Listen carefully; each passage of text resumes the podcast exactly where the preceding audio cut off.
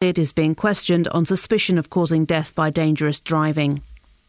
It's claimed illegal campers are spoiling a nature reserve in Hertfordshire by lighting fires, as well as leaving behind litter and evidence of drug use. The Friends of Mardley Heath say the problems are getting worse. Ewan Duncan reports. Mardley Heath is an area of woodland and heathland near Welwyn Garden City, but the volunteers looking after the site say it attracts young adult and teenage campers who don't take responsibility for the mess they leave behind. The Friends of Mardley Heath want bylaws to deter people from spoiling the area, which they frequently have to tidy up. Welwyn Hatfield Borough Council, which manages the site, says it's considering putting up signs to deter camping at Mardley Heath.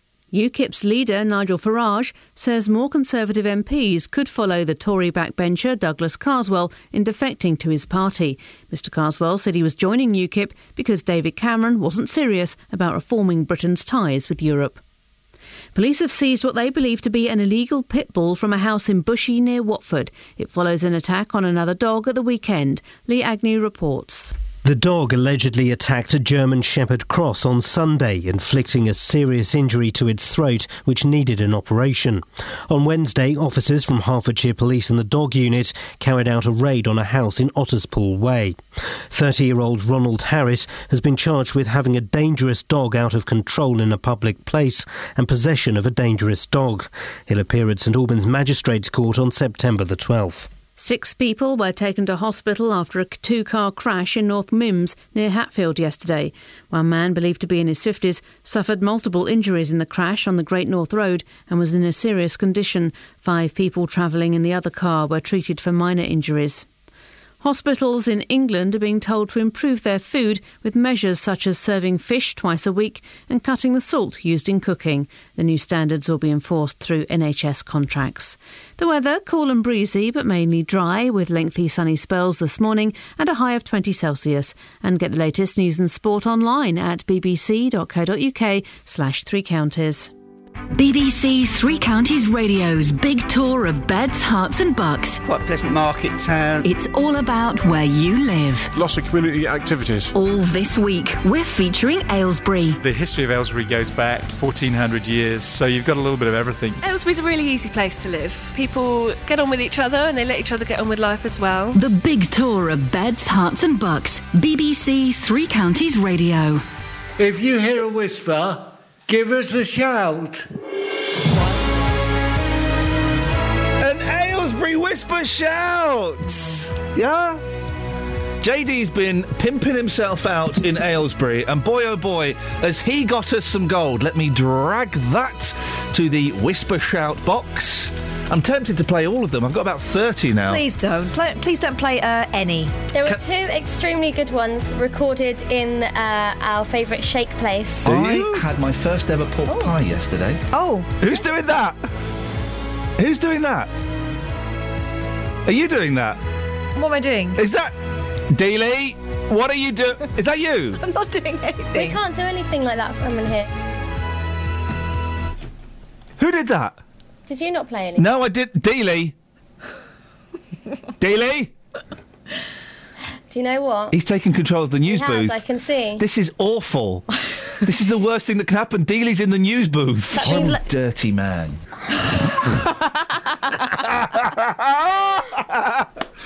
Dealey's in the news booth. So he's in control of what happens. He is, isn't he? Yeah, I can see the settings. Horrible dirty man. Can you talk for a minute? oh no, he's running up the stairs. Well. Okay, so let's just explain what's happening. If you're I in, had my first ever pork pie yesterday. if you're in the news booth, uh, they've taken control of the main radio station, and he's obviously clipped things of Iain and is playing them out. So whenever you hear Iain's voice, it's actually uh, what we think Justin Dealey playing out some clips. Well, either that or Jane's gone. Uh, Jane's gone rogue. Jane's gone on strike.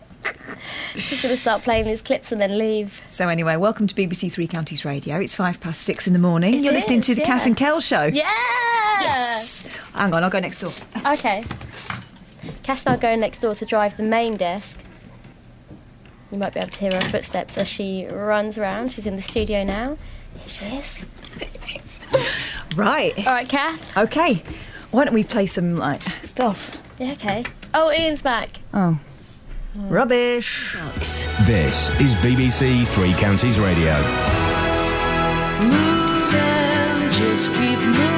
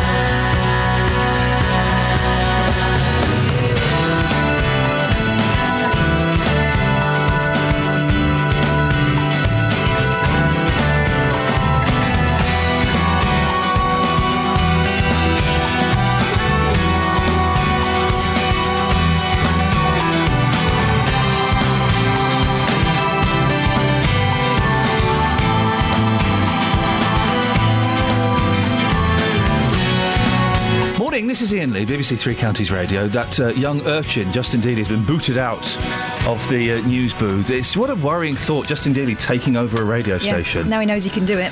We're in trouble. I, I, I ran upstairs. I'm, I'm still out of breath. I ran upstairs and Dealey sat at his desk, miles away from the news booth. You're all right, boss? What's, what's wrong? Was there anything wrong? You sneaky little rat. Now, police watchdogs have found serious failings in the way crime is recorded in Hertfordshire. Her Majesty's Inspectorate of Constabulary has given the force three months to sort itself out. It's like it's been told now, sort yourself out. Uh, after discovering a significant number of offences missing from the official figures. Well, Catherine has been looking into this. What have the inspectors found? Okay, HMIC is an independent body and it looked at 224 incidents that had been reported to Hertfordshire Police. Of those, it says 180 crimes should have been recorded, but only 130 were. And of that 130, four were wrongly classified and four were recorded outside the 72 hour time limit. HMIC says this is very concerning as it means that some victims' crimes are not being recorded and so they're not getting the service they deserve as certain victim support services are only triggered when a crime is recorded. Um, Her Majesty's Inspectorate of Constabulary also examined 50 reports that were recorded on a different system and found that 19 crimes should have been recorded and weren't. Um, hang on a second. They, 19 crimes should have been recorded. Of those, only 10 were. And of that 10, one was classified incorrectly and two were recorded outside the 72 hour time limit. The inspectors said it is extremely concerning that the reports reviewed on this system had not been recorded properly as crimes, including serious sexual offences and offences against children committed by adults. You mentioned sexual offences. The force was, was criticised specifically, wasn't it, for the way it deals with rape cases? Yeah, because force policy sets out clearly how officers should deal with reports of rape, and it makes specific references to the timescales within which the crime should be recorded, who should be responsible for recording the crime, and the needs for ethical recording. Inspectors found that officers do not properly record all reports of rape as crimes, but instead record the investigation into these reports on a standalone system. And so this has led to the late recording of crimes beyond that 72 hour period allowed. So inspectors have recommended that reports recorded on other systems quicker and they're properly recorded as crimes. Now, what's this? The Herts Police knew they weren't recording crimes properly, but was slow to do anything about it. Well, during 2013, results from the force's own audit programme began to show under recording of crime with, and this is a quote, alarming variance from the crime recording standards expected. As a result, a close review of the crime recording practice and compliance was commissioned. This revealed that crimes were not being accurately recorded, and what's more, the force only placed the issue of crime data accuracy on the force risk register just prior to the inspection. So, given all this, inspectors say the force was not appropriately prioritising crime recording. Uh, David Lloyd, the Herts Police and Crime Commissioner, is coming in later on. Yep. But what is Herts Police saying? He says the findings are concerning and confirm and expand on the failings outlined in the interim HMIC report on crime recording released in April, so they don't come as a huge surprise.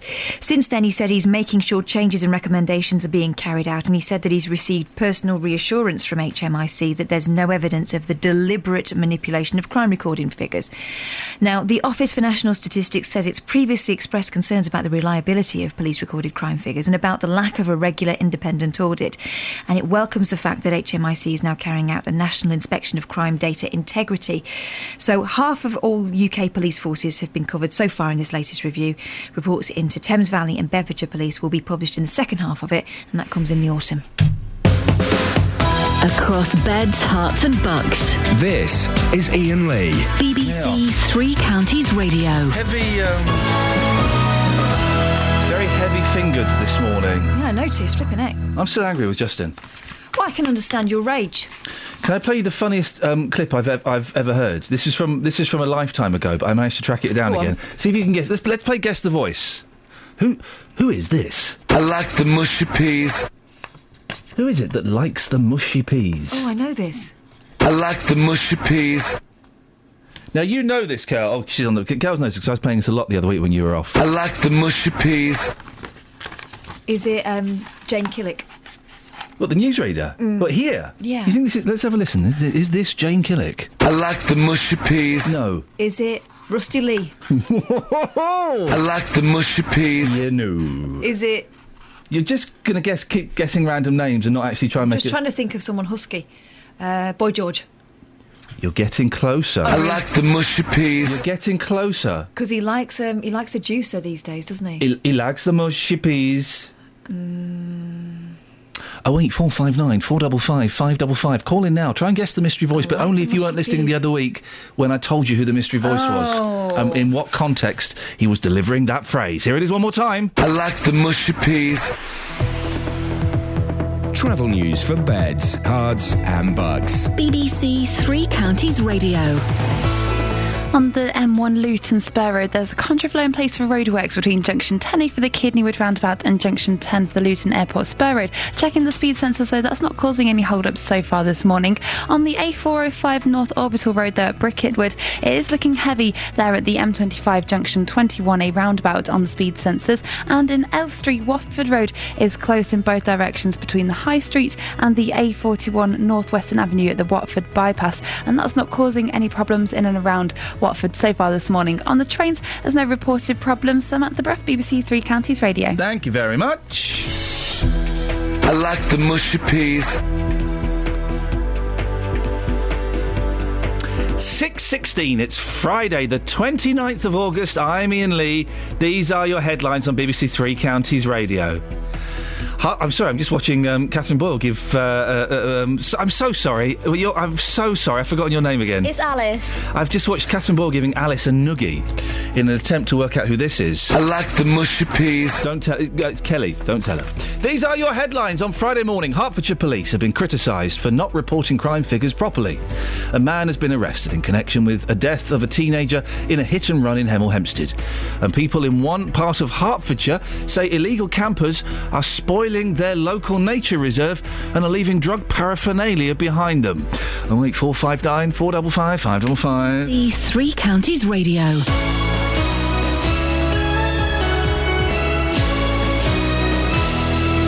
Every weekday from 3, Roberto Perrone. Are league tables the best way to judge a school? Pal, do you have any sympathy for the Buckinghamshire born golfer Ian Poulter? Police are issuing safety advice to women in Watford, but I'm fascinated by the age gap between her and her husband. Figures show that around half a million pounds was spent in Hertfordshire last year clearing up after people who dump rubbish, then just ate them. Roberto Perrone. There's been an extraordinary action on social media. My big concern is that no one ever worries about the victims. The whole system is designed to help the criminal. Roberto Perrone. Weekdays from 3, BBC Three Counties Radio. When I play a song, I like to know what the meaning of the song is and what it's about. Well, I've got no idea what the, the Vapors turning Japanese is about. So while we're listening, I'm going to have a Google.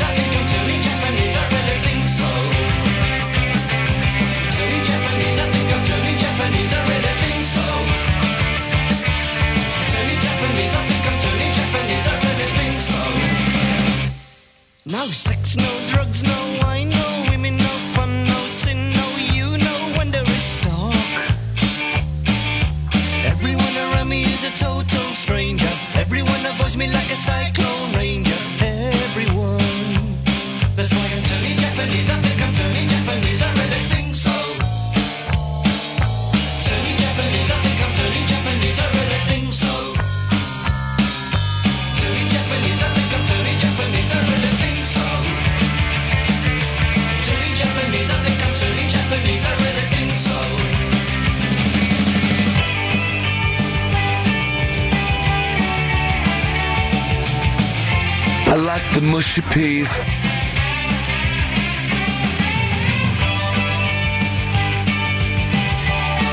Gosh, Google is not always your friend. I, I, I, I, I, I, I didn't know it was about that.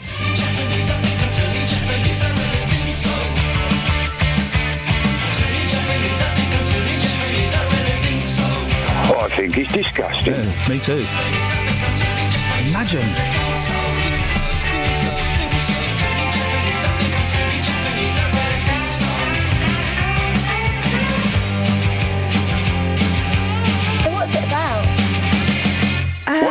Came up against me. I couldn't touch it. I was shocked. It's about that.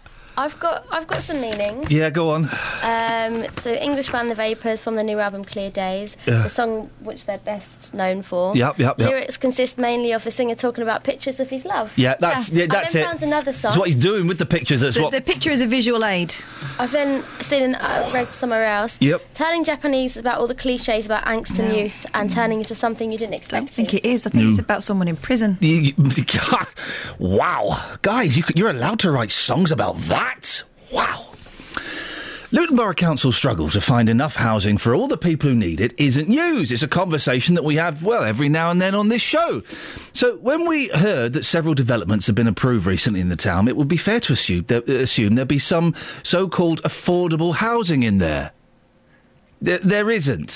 Which is why a central Bedfordshire councillor is accusing Luton of hypocrisy. Now, if you remember, Luton Borough recently launched a legal battle against central be- beds to try and get them to build more affordable homes. It's confusing. Stick with it. It's, a, it's an important story. Uh, Paul Scoins has been looking into this. Paul, what are these developments? Well, Iain, one of them is uh, on the former Whitbread offices site, and that's for 180 student flats, around 80 private flats and bedsits. Now, there might, I say might, be some affordable homes on there, but there's nothing in the uh, in the proposal which suggests the numbers, and there is a sort of uh, a vague kind of promise of some affordable flats or some money for affordable flats at some point in the future, in principle. Um, the other one was approved last month, and that's a plan uh, for around 320 flats by the M1 to the west of the Stockwood Golf Club. Um, now, that one has no affordable housing, despite, obviously, as you say, Luton being so desperate for homes like that. And why is that, Paul? Well, that's mainly the, the, the council say because of a, a, a sizable gas main that the developer will have to move. And, and back in 2011, uh, Luton Borough Council actually opposed these uh, plans on the grounds that there were no affordable homes. And that developer then appealed to the planning inspector, the government planning inspector, saying that actually the cost of moving that gas main, which he argued, which is of significant public good, actually is quite a lot of money. I can't justify to to build those affordable homes on top of that. The inspector actually agreed with them. So Luton Borough Council says it's got no other option other than to pass these plans. But opponents say that the, the actual original density, the number of homes on that site was quite low, and that's jumped right up. And Luton's approved that; it didn't have to do that, um, and, and actually that sets a bit of a precedent. Luton in future could build more homes than it than it says it could. It says it can only build around six thousand homes in the town, uh, and what the opponents are saying, well, this gives you clear uh, evidence to show that you could build far more than that. You don't need to build into central Bedfordshire. This sounds like another uh, argument brewing. We reported recently, didn't we, on this programme, the two councils having a major falling out over homes, and this looks like it's happening again. Yeah, absolutely. I mean, the the, the uh, Luton uh, Borough Council has, has, has launched this huge judicial review uh, into uh, one of the plans that uh, uh, that Central Bedfordshire put forward for homes outside of the town. These are for homes just outside of Houghton Regis. Now, Luton says it doesn't have the the space to to build affordable housing, and, and actually that these Central Bedfordshire plans don't have enough affordable housing for their residents to live in. Um, uh, y- you know, they want Central Beds to force developers to build more homes, and and and actually, you know, when they when they say there's a waiting list of over eight thousand people, you can kind of understand why. And they also say there's been a lack of cooperation. Now, I've spoken to leader at Central Bedfordshire, totally denies this and says that they have cooperated and that Luton pulled out of negotiations. And Central Beds says it's completely subject to the same limitations that it can put on developers uh, as Luton. So there's no guarantee that they could actually force any developer to build any more affordable homes anyway. Sounds like a stalemate, Scoins.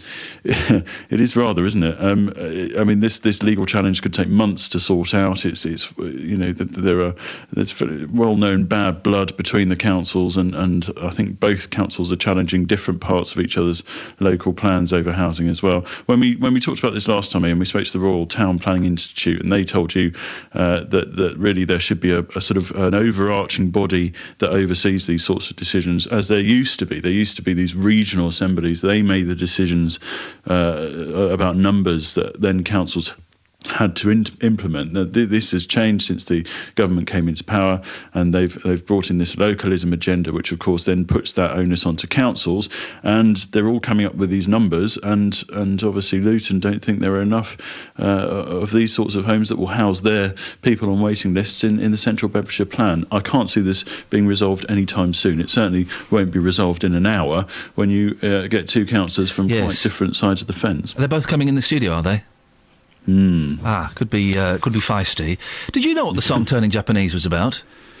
Is it about a gap year? It could be about a way of filling a gap year. Yes. I, I don't get it. Across beds, Herts, and bucks. This is Iain Lee. BBC Three Counties Radio. Worried. Paul Scott. I, I don't want to pull the curtain away too much, dear listener, but Paul Scoins was doing that uh, from his home on a very snazzy piece of equipment that makes him sound like he's doing it from his home. Uh, quite often, when Paul Scoins does it from his home, he ain't wearing no clothes, and I and I, that's always upsetting. It's that image uh, combined with the fact that often there's a cat round his neck. And it does. This is the, this is one of the many um, problems I have with doing a breakfast show. The main problem is I have to get up at four o'clock. I don't now. I've been getting up at four four thirty three. Mm. Do you know what time I get up? I don't. Half past three. Hey. So that's one of my problems, uh, and that's your problem, and I hope you deal with it. Um, but the other problem is there will be people naked listening to us, scratching their bits, p- pulling, you know, something stuck, it, just moving everything. You know, it's horrible. It really upsets me. It's- Roberto doesn't have that problem. Roberto, unless, you know, I, I, yes, Roberto's got a very sexy voice. There may be people who listen to his show purely as, as a kind of oral Viagra. Um, but d- for me, I, I don't- Oral, you mean? What? Oral. Oh, uh, yeah, sure, why not? He's classy though, isn't he? An So he'll earl. Get He is very classy. So classy. he'll get us a posher list. He'll get posher listers naked. We've got the naked. Naked Dennis. Naked Naked Dennis. Dave Luton. Yeah. Naked Matt. Oh. What's worse is that they like to tell you. Oh, I know. Sometimes I'll ring a caller back and they'll be like, "Oh, you've caught me in the middle of a wash." Oh. Sometimes I ring a caller back and you can hear them shaving. I hope that's what. Just getting ready for the day. Wowzers. Um, But yes, oral Viagra. The Roberto Perrone show. They should make a jingle. They will. Travel news for beds, cards, and bugs. BBC Three Counties Radio. On the M40 in both directions, there is one lane closed there and speed restrictions of 50 miles an hour. That's for maintenance work at junction 5 for the A40 for Stokenchurch and checking the speed sensors. It's not causing any delays so far this morning. The M25 has narrow lanes and speed restrictions of 50 miles an hour as well. That's between junction 25 for Enfield and junction 27 for the M11 in both directions. And uh, that's likely to cause problems later on, but it's not causing any delays so far. On the A405 North Orbital Road at Bricket Wood, that is easing off now at the uh, junction at the junction 21A roundabout for the M25. And on the trains, First Capital Connect services have possible delays of up to 15 minutes between Bedford and Luton because of vandalism at Leagrave. I'm Samantha Breath for BBC Three Counties Radio. I like the mushy peas. Across beds, Herts, and bugs. This is BBC Three Counties Radio. It's 6:30. I'm Jane Killick. Hertfordshire Police says it's changing the way it records crime following a critical report by inspectors, but the Herts Police and Crime Commissioner denies the figures have been deliberately manipulated. A man's been arrested in connection with the death of a teenager fatally injured when he was hit by a car in Hemel Hempstead a week ago. 16 year old Farzen Ahmed was crossing Jupiter Drive when he was struck by a car which didn't stop and died later in hospital. It's claimed illegal campers are spoiling a nature reserve in Hertfordshire. The Friends of Mardley Heath say the problems are getting worse. The weather breezy with some sunny spells and a high of 20 Celsius. Onto sport and in football, Watford striker Mathias Ranégie has joined fellow championship side Millwall on loan. He'll stay at the New Den until January. The Hornets are at home to Huddersfield tomorrow in the league. Watford captain Troy Deeney, who's just signed a new contract at the club, says promotion is the goal this season. We all know what we want to do, but I think we got to just take it month by month. We saw before that Reading was like nowhere to be seen come Christmas and up winning the league comfortably. Ideally, we want to be at the top all the way through and open a, a big gap. But if not, if we can do it on the last day, nick it and win the league, happy days. Luton Town manager John Still says a winger would be his priority if he was to make a signing before transfer deadline day on Monday, but Still says he won't be panicked into doing anything. Probably lacked a little bit in the wide areas, if I'm being honest, because Alex Lawless, you know, has not been available, so that's given us a little bit of problem. So if something in that position came up that was for me, then maybe we'd look at it. After their League Cup success against Manchester United in the week, MK Dons are preparing for the visit of Crawley tomorrow in League One. In League Two, Stevenage are at Wimbledon and Wycombe head to York. In golf, the Travis Perkins Senior Masters starts at Woburn today. Last year, Colin Montgomerie won the event and he competes again this time. In rugby, Bedford play Saracens tonight in their final pre season friendly ahead of the championship season. And in cricket, Letchworth host celebrity team Lashings today. Former Pakistan pace bowler Shoaib Akhtar is set to feature for the visiting tour side. BBC Three Counties News and Sport. The next bulletin is at 7. If you hear a whisper, give us a shout. Iain Lee. BBC Three Counties Radio. Is it about a gap year? You didn't exhale. Let it out. There we go, you see. Good girl. Good girl. You'll get used to it. You'll I get used to it. I won't. Catherine Boyle joins me in the studio. Hi. Have you uh, managed to work out yet who this is? I like the mushy peas. It's the mystery voice competition. Oh eight four five nine four double five five double five. Samuel L. Jackson. no, it, it's an American gentleman. right. An American well, he's gentleman, an American gentleman. isn't he? Just Certainly is. what you got in the papes? Will garden foxes give my dogs mange? Mange, Mange? mange, Mange? mange. The mange? It's mange. Why, Why is say- there no I in it What? then? What? I, I don't say mange very often, so I don't know how you pronounce Well, it. you pronounce it mange. All right, mange. M- mange is French for eat. Yeah, well, I think that's where it comes from. Well, it's mange. Because it starts to Why would you need an dog Why would you need an I in mange? Where would the I go? after the A. the E makes the A into a ain. The the E and the N make mange. All right.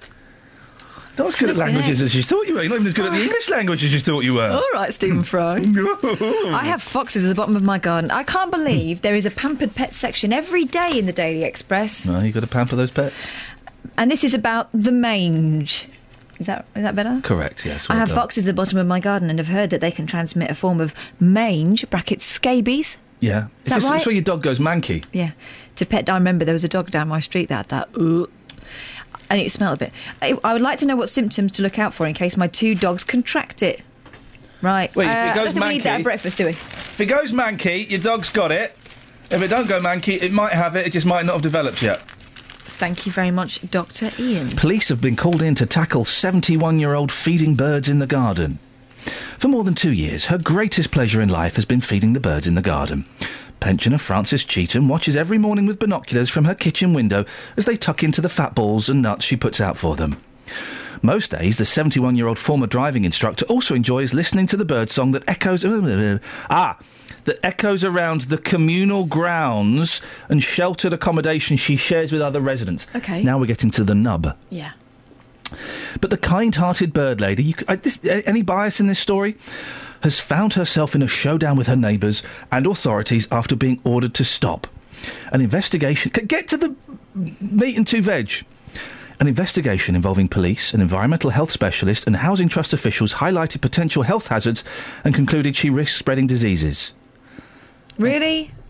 We've got a fella that puts sausages out in our patch. She's just putting a bit of a. Is it bit of seed the out. 1970s? She's got about five feeders on the go. I take good care of them and spend lots of happy times feeding the birds. What's the big deal? Uh, What's the beef? Um. Ah, here we go. Oh. There have been numerous complaints about the feathers, droppings, dust, and seeds in the garden. No, I. I mean nature? It's a communal garden. She shouldn't. If, if the, the majority says don't do it, then you don't do it. I'm afraid you get rats, foxes, squiggles, all of these things that you don't want in your back garden. Can't stand a squiggle. And also, you shouldn't be feeding birds in the summer. Well, the RSPB man didn't say that, did he? Ah, I don't know. I don't think that guy knew what he was talking about. Well, I mean, he did say don't feed them sausages, but he said that you should feed them at all times. It's No. nice. It's a nice thing to do. They lose. They lose their ability to fend for themselves if we feed them in. The, we make life too easy for them. Life has to. They've got to be hungry. They've got to want it. They've got to want to survive to survive. The pandas don't want to survive, so they're not. Although that panda yesterday, who was apparently putting it on for buns, if they were that clever, they wouldn't be dying out, would they? So what was this? She was appa- accused of faking her pregnancy. Not that she knows. She doesn't care. Accused of faking her pregnancy Yeah. for buns and air-conditioned accommodation. Wow. wow. And how does a panda fake pregnancy? Like rub its tummy and look mournful? Is that what it does? Don't know. Hey, you know there was that um, kiddie yesterday, the nine-year-old, I think she was, eight or nine, who shot. When I was pregnant, I could smell Sorry? cheese in my makeup. That's how I knew. You know there was. Well, maybe the pandas are smelling cheese Yeah, in their they're in their makeup. Smell that? Can you smell parmesan? Maybe. Well, so yesterday there was a girl who shot a gun instructor. Gosh, yeah, that was awful. With an Uzi. Yeah, well done for. Because I'm trying to do a serious story now, and you're talking about pandas smelling cheese. Well, okay. So thanks. Carry on. I'll, uh, don't worry, I'll save us. Um, well, the Daily Mail. In fact, a couple of the papers have kind of g- gone to America and uh, found kids with guns, and the Daily Mail has got a great, a great spread. A spread of one, two, three, four, five, six young ladies who are six, eight. Um, they're all six and eight, or seven, with their pink rifles. It's the most incredible. They're all stood there defiantly in their little girls' bedrooms with, um, you know, they're snow white and pink. They're all very pink and fluffy, and they're carrying pink shotguns. But you kind of know that somewhere in that house there is a dad wearing camouflage. And probably a stockpile of water and beans. It's sold in the States as a My First Rifle range. Snapped up by American parents enthusiastic to in- introduce children to the joys of gun ownership. Wowzers. That's crazy, huh? Well, uh, America. I love America. It's um, um, um, it's the s- second best country in the world, but it's messed up, isn't it? That bit is. What you got? Brangelina. Oh, hello. They finally made it official. Who cares? Um, I don't really. I think it's nice for them. That's about all I have to say. Papers are going on about secret wedding. It's only a secret wedding because they didn't tell the papers. Maybe because they've been together for ages and they just wanted to do it for themselves. I don't know. Man. But they did it for the children. Why is that a big story? And this is not such a big story. 2,000 foot and 100 pounds. The world's biggest turban. That is a big turban. Crikey, Bobs. And he's on a motorcycle. Wow. That's a big turban. It's like the moon. How, how does he? How does he keep that up? He's balancing on his shoulders a bit. He needs, um, uh, he needs like turban Viagra. What is the What is the reason for this large headpiece? This is the world's largest turban, and under it is proud owner, devout Sikh Avtar Singh Mauni, the 60-year-old Indian holy man from uh, Patiala in the Punjab. I love, I love the word Punjab. The Punjab has been regularly adding to it for the past 16 years. It's now the same length as 13 Olympic-sized swimming pools. Yeah, but what for? He's just showing off, isn't it? Mm. He's just showing off. The height and width of his turban makes entering doorways a nightmare, and getting into a car is impossible, so he rides a motorcycle. He's just showing off. But good for him, I like that. I wish I got to wear a turban. I suppose I could if I wanted to. Do you remember there was a fashion in the late 70s for women to wear turbans? Yes, actresses in particular. Yeah, yeah. I'd, li- I'd like. Um, Mike Love from the Beach Boys used to wear a turban in the 70s. I don't think I could really do one. I've, I think my hair is kind of important to my overall face. No, you look good with like a white turban with like a little sort of jewel, the Pink Panther diamond in the middle. Wow. I wish I could. If I if I wore a turban, though, people would get the wrong end of the the um, the the. I don't know what the stick would be, to be honest. No. But they would, yes, they would probably. Maybe read something into it. Just Hey. being nice. Go on, give us another one, then we'll have a song. Cricket star Flintoff caught doing 87 miles per hour in Oh, Bentley, but yeah. beats ban as it would hurt his char- charity work. Hey. Cricketer Andrew Freddie Flintoff yesterday escaped a driving ban for speeding at 87 miles per hour by claiming it would cause exceptional hardship. Listen up, folks. Listen good, because if you've got money, this works. Yeah, yeah, The yeah. former England captain argued that disqualification would hurt those who rely on his charity work and damage his TV career. Uh, don't we all need our cars for yeah, our Yeah, hang work? on. Everyone's career is damaged when they lose their licence. Flintoff, 36, was clocked speeding in his £150,000 Bentley in January and already had nine points on his driving licence for three other offences. Oh, he's got form. Another three would have led to an automatic driving ban, usually six months under totting up process, but magistrates accepted that keeping him off the roads would affect the recipients of his extensive fundraising work, as well as the privacy of his three children. Because they'd have to get the bus with him. Uh, let's get probably afford a driver. Probably. I tell you what. Let's get. We'll get Just on after uh, the, the news and the weather, and we'll, we'll we'll send him out on the street on this. And your views, please. Oh eight four five nine four double five five double five. Freddie Flintoff should he have been banned? That do? Yeah. Why not?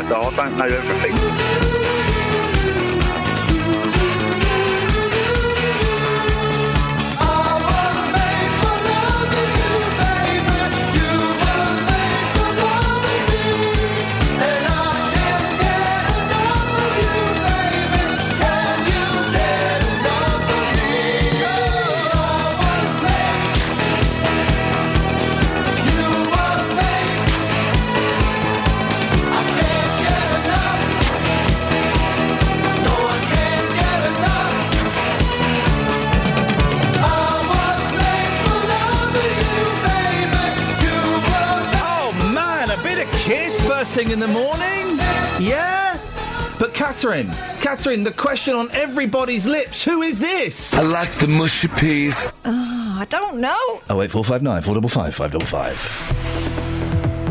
Travel news for beds, cards, and bugs. BBC Three Counties Radio.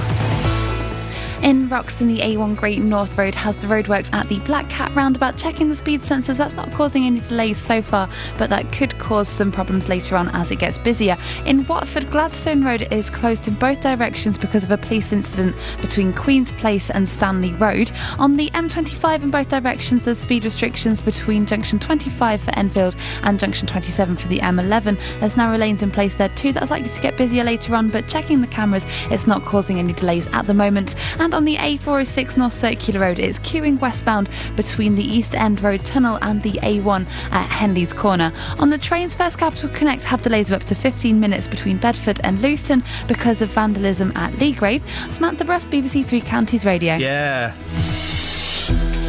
6.46, it's Friday the 29th of August. I'm Iain Lee. These are your headlines on BBC Three Counties Radio. Hertfordshire Police say it's changing the way it records crime following a critical report by inspectors. A man has been arrested on suspicion of causing death by dangerous driving in Hemel Hempstead after a teenager was killed. And people in one part of Hertfordshire say illegal campers are spoiling their local nature reserve and leaving drug paraphernalia. Let's get the weather. Here's Georgina. Beds, Herts and Bucks weather. BBC Three Counties Radio. Good morning. Well, it's a bright start for many. A bit of cloud building through the day, though, so although we'll still have some sunny spells, not quite as many in the afternoon. A handful of showers are wafting in from the west, so by the time they get to us, they should have pretty much fizzled out. Uh, there may just be one or two around, though, but most of us having a dry day. And a southwesterly breeze with temperatures reaching about 21 degrees Celsius. Tonight, some patchy rain, quite a cloudy night all in all, with lows of 13 or 14 degrees. And tomorrow, sunny spells, a largely dry day. Those winds still uh, present, but easing all the time, with highs of 19 or 20 degrees Celsius. Sunday, a ridge of high pressure gives us a dry day with lighter winds, but Monday and Tuesday looking a touch cloudy and maybe even a little damp. That's your latest forecast. Every weekday morning. It went ping. Did it ping again? It did about about a week later. It went ping again. Jonathan Vernon Smith. I just don't know where or what to do now. I went to speak to this retailer who had told Sue that because the sofa was out of its 12 month guarantee, they didn't have any liability. Well, we all know that's rubbish, don't we? The JVS show fights for your rights. Jonathan I have got the whitest, cleanest overhead door available. Listen, I'm going to thank your credit card very much for getting things sorted out. And any other problems, you know where we are. Thank you so much for everything. It took me seven months to sort it out. You've done it in two weeks. The JVS show. Weekdays from 9 on BBC Three Counties Radio. Call 08459 455 555. BBC Three Counties Radio. Yeah. Coming up in a minute, uh, BBC Introducing, then we'll speak to Justin Dealey um, about uh, Freddie Flintoff and indeed Doctor Who. So, lots to look forward to. L- lots to look forward to. I'm throwing ahead. Meanwhile, and there's been a lot of debate recently about whether uh, people who work with children, what kind of backgrounds they should come from, and quite rightly so. This is one here uh, in the Daily Mail about a woman who wrote a book. And she works with kids. She works with children. Beautiful. Well, that's great. W- Uh, mm. Hey. Fired. Children's centre worker who w- wrote her own Fifty Shades. Fifty Shades are wrong. She hoped the writing of Fifty Shades of Grey style novel would act as therapy to help her deal with her troubled teenage years decades earlier. But the book has ended up costing Bettina Bunter her job at a children's centre after bosses took a dim view. Why? Why would they do such a thing? Miss Bunter said The Lost Soul was loosely based on an illicit romance she began with a married middle aged man when she was a schoolgirl. Ah, there's the rub. The affair with the classroom technician. last- Ooh. Well, they are hot in those uh, white ch- coats, aren't they? Aren't they just? Potassium permanganate. I used to go to school with a kid called Potassium Permanganate. Lovely lad. anyway, she uh, had an affair with him. It lasted 15 years and resulted in the birth of her daughter, but it ended when her lover refused to leave his wife for her. You'd think after maybe five years she'd have worked that one Five years, out. I think, is the- 15 years, yeah. you know it's not going to happen. Yeah, yeah. Miss Bunter, who was born in Germany but moved to school in Ramsgate, Kent as a, te- a teenager, wrote the book under the pseudonym Cass E. Ritter. And published it herself. But when her local paper carried a story about her and the novel, bosses at Kent County Council got hot under the collar and sacked her from her post at Joy Lane Children's Centre in Whitstable. Hey, when's that police and crime commissioner going to um, stand down? No, not that one. The one up north. Hmm. He's assessing uh, uh, the I mean, I'm situation so, with I'm, his family, isn't he? I'm so enjoying watching this this unfold Oh, it's- because it's a, it's an horrific story. Okay, but if you take the the, the horrific part, that. The, what, what is he thinking? he can't stay. He's been kicked out of the Labour Party. His deputy's stepped down. Yeah. Everyone's saying, "What, what are you doing? You got, you've got to go." There are certain things you can that will blow over if you keep your head down. Yeah, this isn't one. That ain't going to blow over. I, I, I bet he goes today. It'll be today. You reckon? Yeah. Fiver? Oh, I don't like to bet on things like that. What do you like to bet on? Horses? Boxing? Um, cricket's fighting? Anything? Hello? Is this on? Kelly Betts! Beulah? hey! BBC introducing. Who we got? Yeah, it's Rhodes, a singer-songwriter from Hitchin. He's amazing. Stephen Rhodes? No, just Rhodes. He's dropped the Stephen. Just Rhodes, totally different person uh, from Hitchin, and he's a singer-songwriter, and he makes the most beautiful music. I'll be the judge of that. Go on and play it. It's called Breathe. Oh, this is beautiful, isn't Beautiful. it? Beautiful.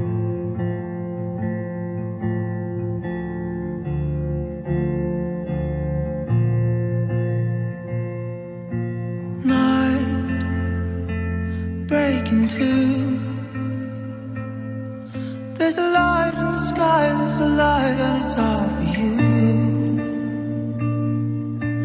Dawn colors all.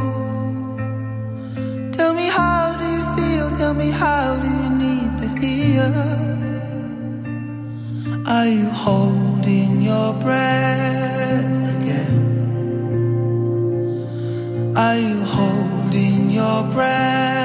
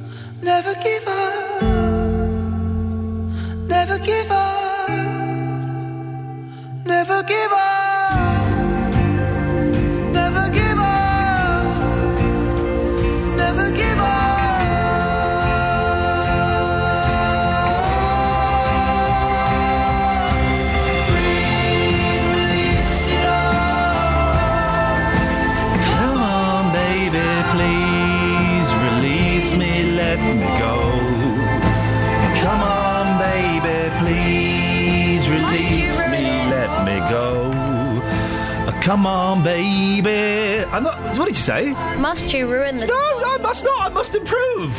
can't Please improve that. release me. Come on, It's already my baby now. It's not got the line. Come on, my baby now. Please release me. No, it's a different song. Well, he should have it in there.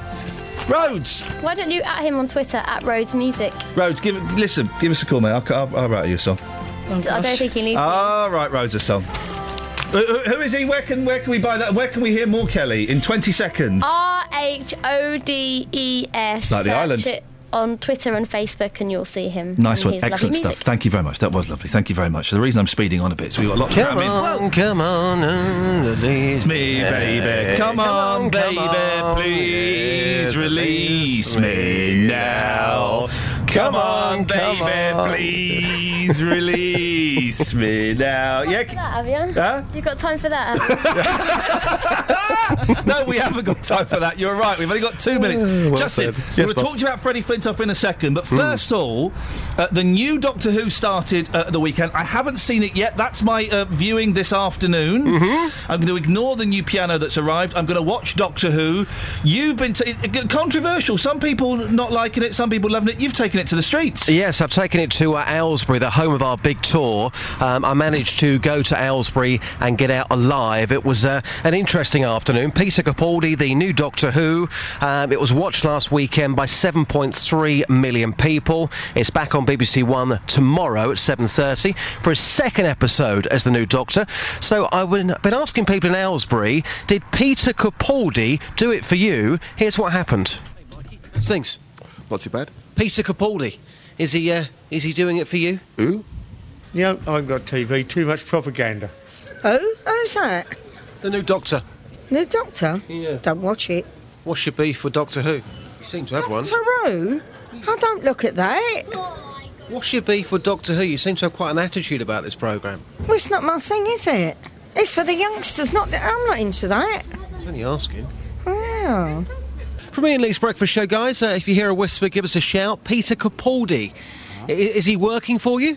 Is he working for me as the new Doctor Who? Yeah. Um, I think his potential is really, really good. Yeah, I think he'd, uh, he's going to be one of the, the better Doctor Who's. Peter Capaldi, what do you think about him? Uh, I'm not sure. no, I don't have a view on anything. Pizza Capaldi. Pizza Papuli? What's that? Pizza? Yeah. Pizza? I don't know what you're on about, sorry. Peter Capaldi. Pizza Capaldi? Peter Capaldi. What's that? He's an actor. Oh, right, yeah, I don't know He's who the he new is. Doctor Who. Oh, right, yeah, well, I thought his performance was good, but um, yeah, I didn't know who he was, obviously, so uh, yeah. don't know quite how he'd feel about being compared to a pizza, though. Oh, no, I don't know if they would appreciate that or not, but uh, Pass it on. yeah, yeah, please do, yeah. Thanks, cheers. Yeah, thank you. Pizza Papoli! Sounds delicious. that is brilliant. You got any more of that, Just? Yes, uh, some more reactions to come from Aylesbury Oh, after 8.30 when I'm threatened on the streets, all about Doctor Who. You are you are almost forgiven for being an idiot earlier on and taking control of the uh, the news booth. Do you love your family?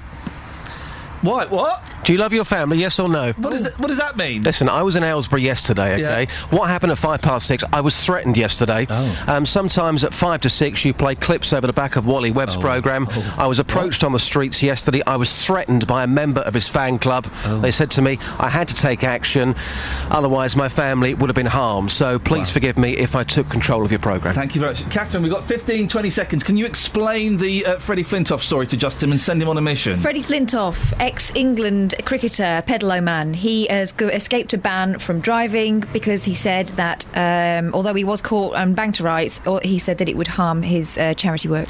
Oh, wow. My dad does charity work, so do I go back and say to my dad, don't worry, you, you can speed now because you work for a charity, well, you'll get away with it? No, obviously you It's, can't it's say that wrong. to him. It's wrong. How has he got away with this? Because he works for charity. Take so it what? to the streets. Should he have got away with it, Justin? We'll speak to you later. Catherine, thank you. Travel news for beds, cards, and bugs. BBC Three Counties Radio. Watford, Queens Road and Gladstone Road are both closed in both directions because of uh, three vehicle fires between Queen's Place and Sutton Road. On the M25 in both directions, there are narrow lanes and speed restrictions of 50 miles an hour between junction 25 for Enfield and junction 27 for the M11. That's not causing any delays so far this morning, but further into London on the A406 North Circular Road at Neasden, it's slow westbound between the M1, the Staples Corner flyover. Samantha Breath, BBC Three Counties Radio. Thank you, Samantha. So, should Freddie Flintoff have been let off? And who on earth is this? I like the mushy peas. Oh eight four five nine four double five five double five. Local and vocal across beds, Herts, and bucks. This is BBC Three Counties Radio.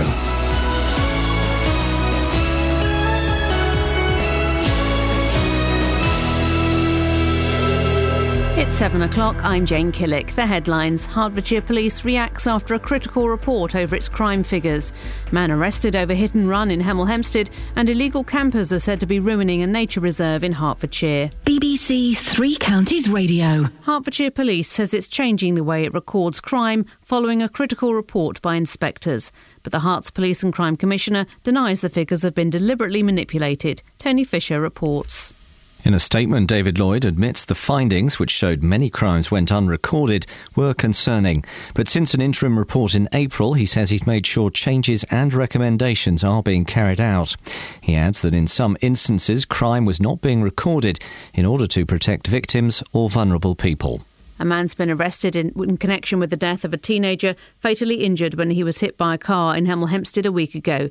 16 year old Fazan Ahmed was crossing Jupiter Drive when he was struck by a car which didn't stop and died later in hospital. A 20 year old man from Berkhamsted is being questioned on suspicion of causing death by dangerous driving. A rows brewing over new homes being built in Luton. More than 300 flats have been approved for land near the rugby club opposite Stockwood Golf Club, but none of them will be so called affordable housing.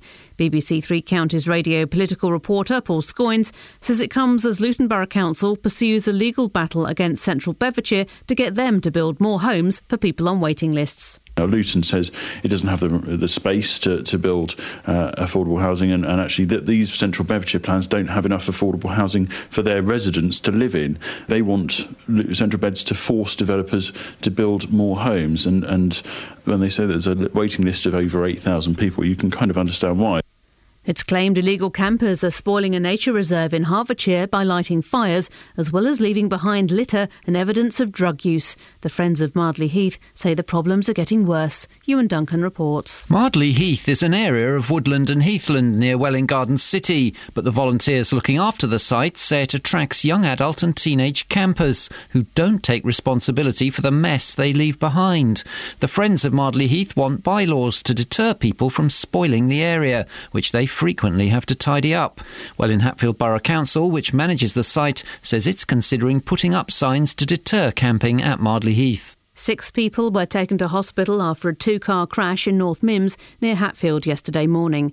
One man, believed to be in his 50s, suffered multiple injuries in the crash on the Great North Road and was in a serious condition. Five people travelling in the other car were treated for minor injuries. Hospitals in England are being told to improve their food with measures such as serving fish twice a week and cutting the salt used in cooking. The new standards will be enforced through NHS contracts. The weather cool and breezy, but mainly dry, with lengthy sunny spells this morning and a high of 20 Celsius. And get the latest news and sport online at bbc.co.uk slash three counters.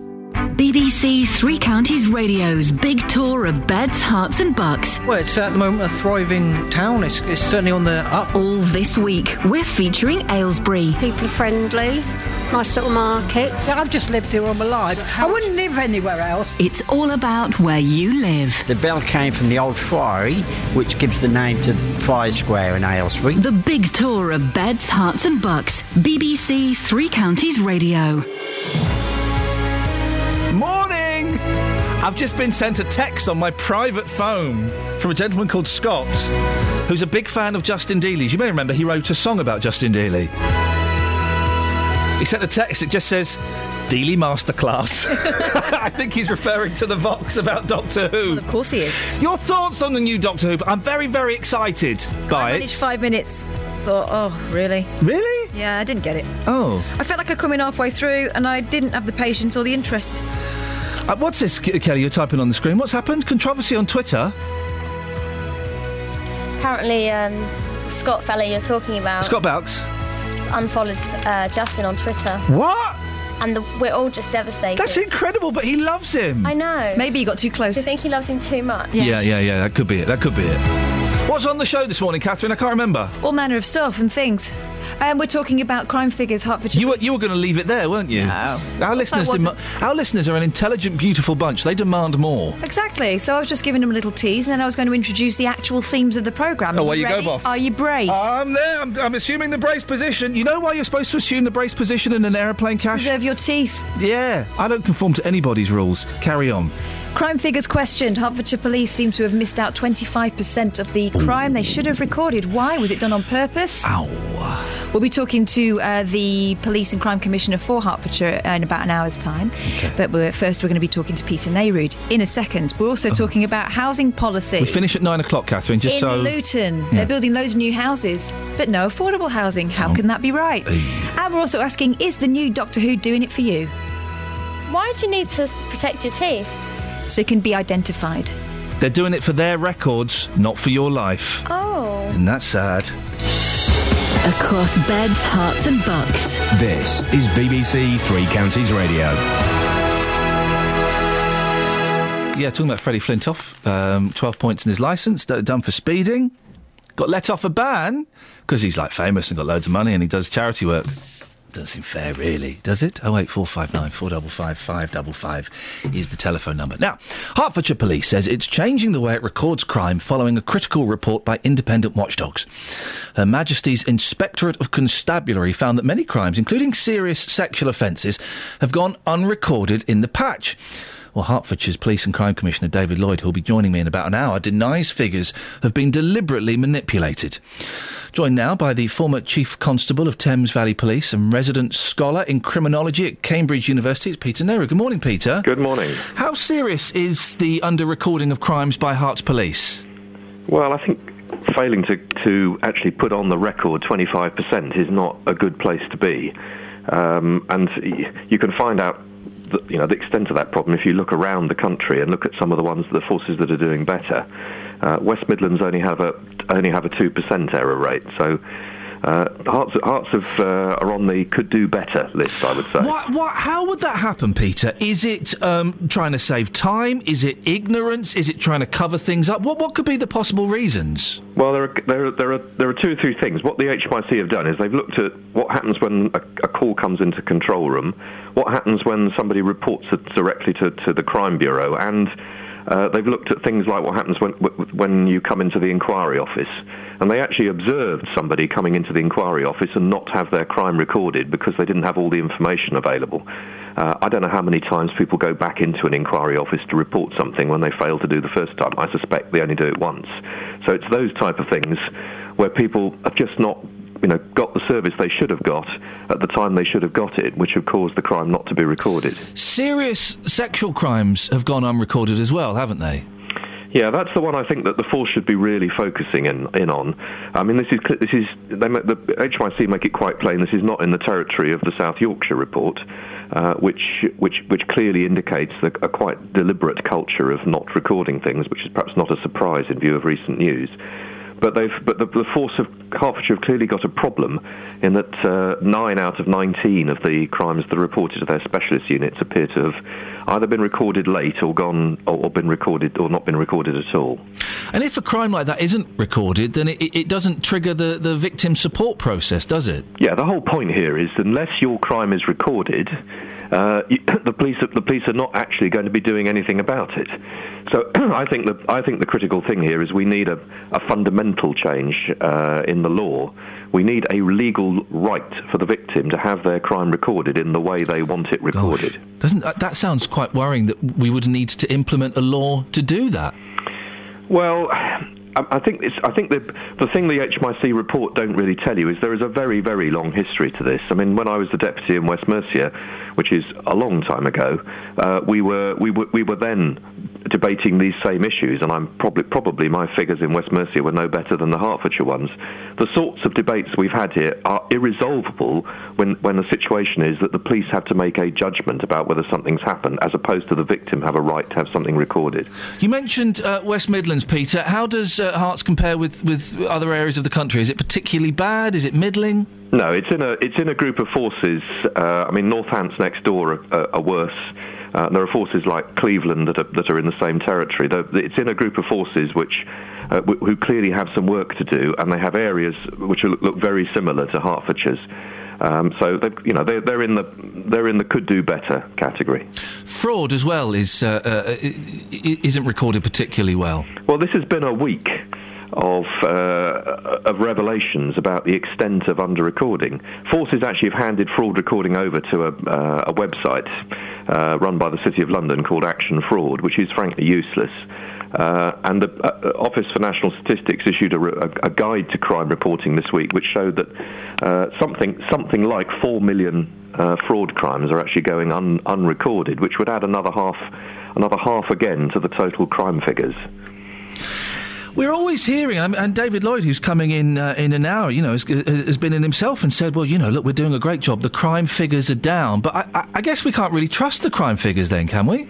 Well, if if the HMIC report is right, and there's no reason to think it's not, uh, any any claims that recorded crime has gone down need to be balanced by the fact that a quarter of it is actually going unrecorded. Peter, it's fascinating stuff. I really appreciate your time this morning, uh, uh as always. Former Chief Constable of Thames Valley Police, resident scholar in criminology at Cambridge University, Peter Neyroud. Your thoughts on that, please? And to say, uh, the Herts Police and Crime Commissioner, David Lloyd, will be in in about 50 minutes' time. Email 3cr at bbc.co. No, don't, I don't like that one. Why not? I don't email that one. You can email me. Email me direct. iain.lee at bbc.co.uk. I don't get to see those ones. No. I get to see the ones to Iain. I look at them. Yeah, but I don't. No get... one emails there. They always email you. So yeah, well, you carry on. Email. I shouldn't have played that one. I'm going to delete that one. How do I delete okay, that? Okay, well, listen. Don't blame yourself. I'm not blaming. Well, I'm not. You sound like you're blaming yourself. I'm not blaming. Things, my... These things happen. I'm not blaming me. Oh wow! I, well, I didn't set that up. I'm not blaming anybody. There's no blame. Wow. Cricket star Flintoff caught doing 87 miles per hour in Bentley, but beats ban as it would hit his charity work. Mm. So uh, he was doing 87 in the 70. Some might argue that's all right. Yeah, but he's been caught twice. Is it twice before? Well, he's obviously so been he's caught. cruising th- for a ban. If he he's obviously been caught three times before because Right. he'd have got nine points. Right. This would have taken him up to 12. Um, and it would have been an, an automatic ban. But because of his charity work and because he wants to protect his children's identity, um, and oh, here we go. Uh, it would affect his charity and his TV work. As the critica- uh, cri- cricketer is due to be in Northern Ireland today filming a show. Give me that watch back, please, Kelly. Thank you. Filming. Give me that coat back, please, Kelly. Kelly! Oh, They just take all my stuff. It's not. Oh, for goodness sakes, I nearly did them. You think this is funny, do you, Kath? I'm sorry. What are you referring to? As the cricketer is due to be in Northern Ireland today, filming a show in which he goes on a road trip with a fish and chip van. Did you just high five each other? No, we would never do that. Let's go to uh, Ian. Morning, Ian. Morning, Ian. How you doing? I'm really annoyed with the people I work with. Apart from that, I'm fine. What you got for us? Kelly Betts gave me a telling off ago. I rang up and she gave me a telling off. She says you don't answer your phone when we call back. Who told you off? Kelly Betts. Kelly Betts. You, she works for you, Ian. You pay her wages. Well, I know, and she gave me a telling off. I said, well, I do have my job to do, No, Kelly, mate. you know. No, mate. No, mate. You're her boss, right? And I allow. I give you full permission. In fact, I encourage it. You tell her off now. Go on. You're her boss. Hi, Yeah, Ian. don't tell me off again. I cut, say that again. Your phone cut out. Sorry, don't tell me off again. Hang on, you just apologised again, Ian. nice move. You're Don't, don't apologise. Give her a right royal rollicking. Get stuck in there. I'll give her one off the air, don't worry. A telling off. A telling off. A telling They're off. telling off, telling off off the air. What would you like to say, boss? It's Freddie Flintoff thing. I was in um, where uh, where I live. A friend of mine's a security guard at the court. He said, "Oh, we got somebody uh, famous in today." Oh, yeah. And it was a Premier League manager. And he was done to he got to Tottenham up and did 12 points. And he said he did a lot of charity work. And the reason he couldn't have a driver was because he had sensitive transfer deals that he used to talk about on the phone. And if there was a driver there, it might be leaked out. And he got away with it. He got well. away with it. Yeah. Just pull over to pull over into a Shell or a Texaco and and uh, do a little phone call there. Well, Yeah, no, or sign a away with it. confidentiality agreement. Well, he got away with it. All I can say is before, it's like, this isn't a big scoop. It was Tony Pulis about three or four years ago. Should But yeah, Mister yeah, Should Mister Flintoff have got away with it? I think so. He does lot for charity. Oh, for goodness sakes! Was that not the right answer? that was the wrong answer. No, I, I, Ian, listen, I'm going to let you go because the line isn't brilliant. Uh, um, but it's funny how he was, he was bemoaning the fact that this Premier League manager had got away with it, and then he says that Freddie Flintoff should get away with it. Don't blame the player. Pl- blame the game. Cricket. No, no. You're scenario- literally talking about a player and a game here, so I'm confused. Okay, well, I'm talking about the game being the law and the player being Freddie and the extra player being his lawyer. The law is an ass. Nice ass. Travel news for beds, cards, and bugs. BBC Three Counties Radio. On the M1 Luton Spur Road, there are roadworks in place between junction 10A for the Kidneywood roundabout and the M1 junction 10 for the Luton Airport Spur Road. That's not causing any queues at the moment around North, uh, around, around Luton. And in Watford, though, Queens Road and Gladstone Road are both closed in both directions for a police investigation between Queen's Place and Sutton Road. Further into London on the A406 North Circular Road, it's queuing between the East End Road Tunnel and the A1 at Henley's Corner. And on the train's First Capital Connect services have delays of up to 15 minutes between Bedford and Luton because of vandalism at Leagrave. Samantha Ruff, BBC Three Counties Radio. Uh. Thank you, Samantha.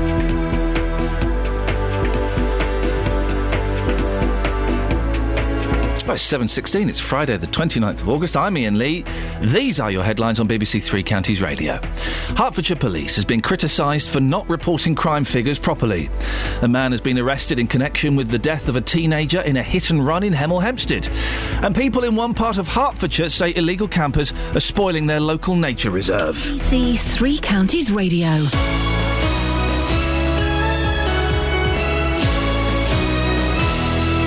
Oh, Who's that? If you've missed any of the programmes from the last week, you've missed things like this. We've been talking in the studio about the language that people use around illness, chronic illness, things like cancer. But there is a way you can hear it all again. If someone dies and if their treatment doesn't work, it's because somehow they felt negative about having a severe illness. bbc.co.uk slash three counties radio. And there is absolutely no evidence whatsoever that anybody's mental attitude has any bearing on how they recover. Allowing you to listen to what you missed. bbc.co.uk slash three counties radio. Oh, Who's that? Across beds, Herts and bucks. This is Iain Lee. BBC Three Counties Radio. Ah. Morning, Matt in Luton. Morning. Oh, blimey, bundle of joy. Good morning, Matt. No, always, always a, a joyful pleasure to hear your dulcet tones on the radio airwaves. What would you like to contribute to the show this morning, Matthew? Well, you remember some time ago I said we should get rid of the Fridays? Um, yes, I do remember that. You thought Friday shows went up to scratch. Proven me, you have proven my theory right again. Sorry? Your show this morning is an absolute rubbish, especially your singing. What's wrong with my singing? Well, you were taking the Michael out of that young guy. I was singing along to it. Yeah. Please release me, let me go, cause I don't love you anymore. You sound a bit like Freddie Flintoff. Oh, come on. Matt, that was good. You you give us a burst. Go on. No, I ain't singing this morning. No, exactly. See, at least I make an effort. Yeah. Yeah. But uh, it's proven me right again. Just yes, okay. Don't come in Fridays. All right, Matt. Well, I'll have a word with my boss and see if I can take Fridays off. Can I not come in? Lovely. Can I be excused, Matt? Yes. Excellent. You stay, Kelly. That's Oh. that's Catherine. Right, Catherine. You've okay. embarrassed yourself, Matt. No, I haven't. 'cause You- we- Kelly, Kelly, I spoke to Kelly. I didn't realise it was Catherine. Don't worry, Catherine. Don't let me. You, you actually, Iain, you could go into Doctor Who because that's a load of rubbish and all. Oh, really, Matt? Ouch. And with that, he's gone. He owned you. He didn't. I, I was not owned. I was not owned by Matt. I you were. I was not owned in the slightest. Across beds, Herts and bucks. This is Iain Lee. BBC Three Counties Radio. Now, several housing developments have been approved recently in Luton, but a central Bedfordshire councillor says the lack of affordable housing in those plans is pure hypocrisy. That's because Luton Council, it gets confusing, stick with it. That's because Luton Council recently launched a legal battle against Central Beds to try and get them to build more affordable homes. Well, Paul Scoins, our political reporter, explains what's going on. Well, these developments relate to two sites in Luton, one on the former Whitbread offices, where around 180 student flats and around 80 private flats have been approved. There's potentially going to be some affordable homes there, but there are no details as yet. The other was approved last month. It's a plan for over 300 flats uh, by the M1 to the west of the Stockwood Golf Club.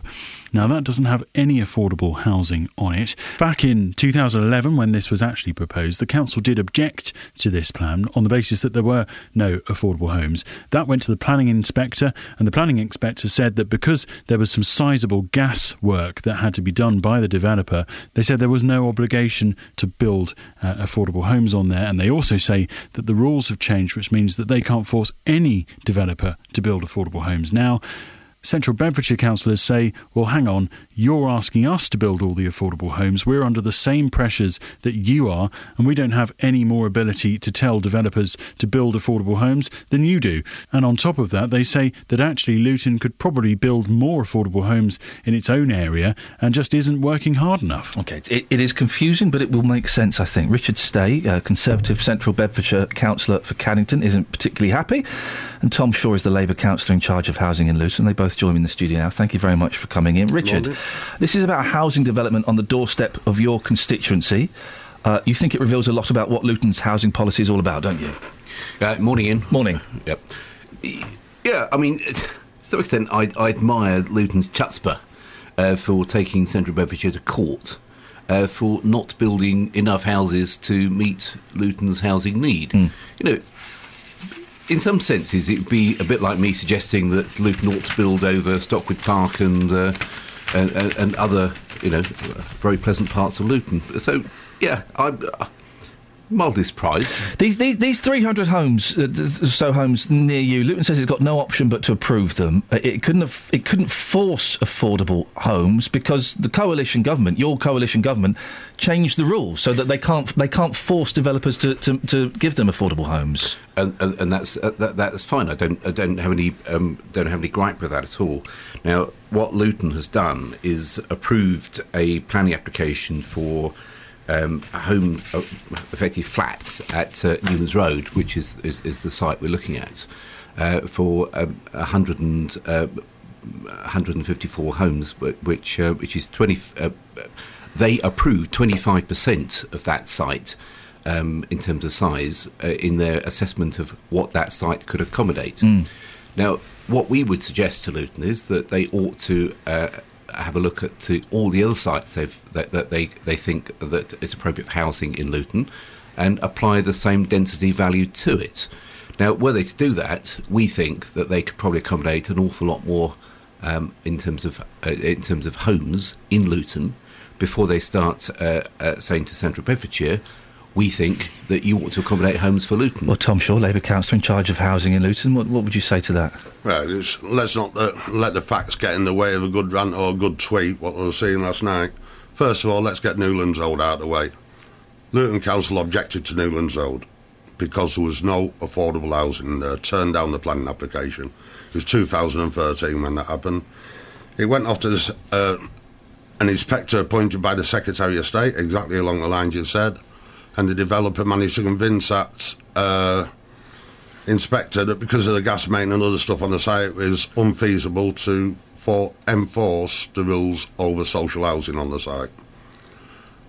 Uh, the inspector didn't uphold all the planning application. He sent it back to the council, but he sent it back with a recommendation that the council does not include any affordable housing on the site. So if we hadn't have given the permission, we'd have been hit for hundreds of thousands of pounds in costs by the developer because you already had an inspector's decision. Richard, so it's not their fault that there's no affordable housing in Newlands Road? Well, the inspector uh, made comments on the uh, issue of affordable housing on the site, not the density.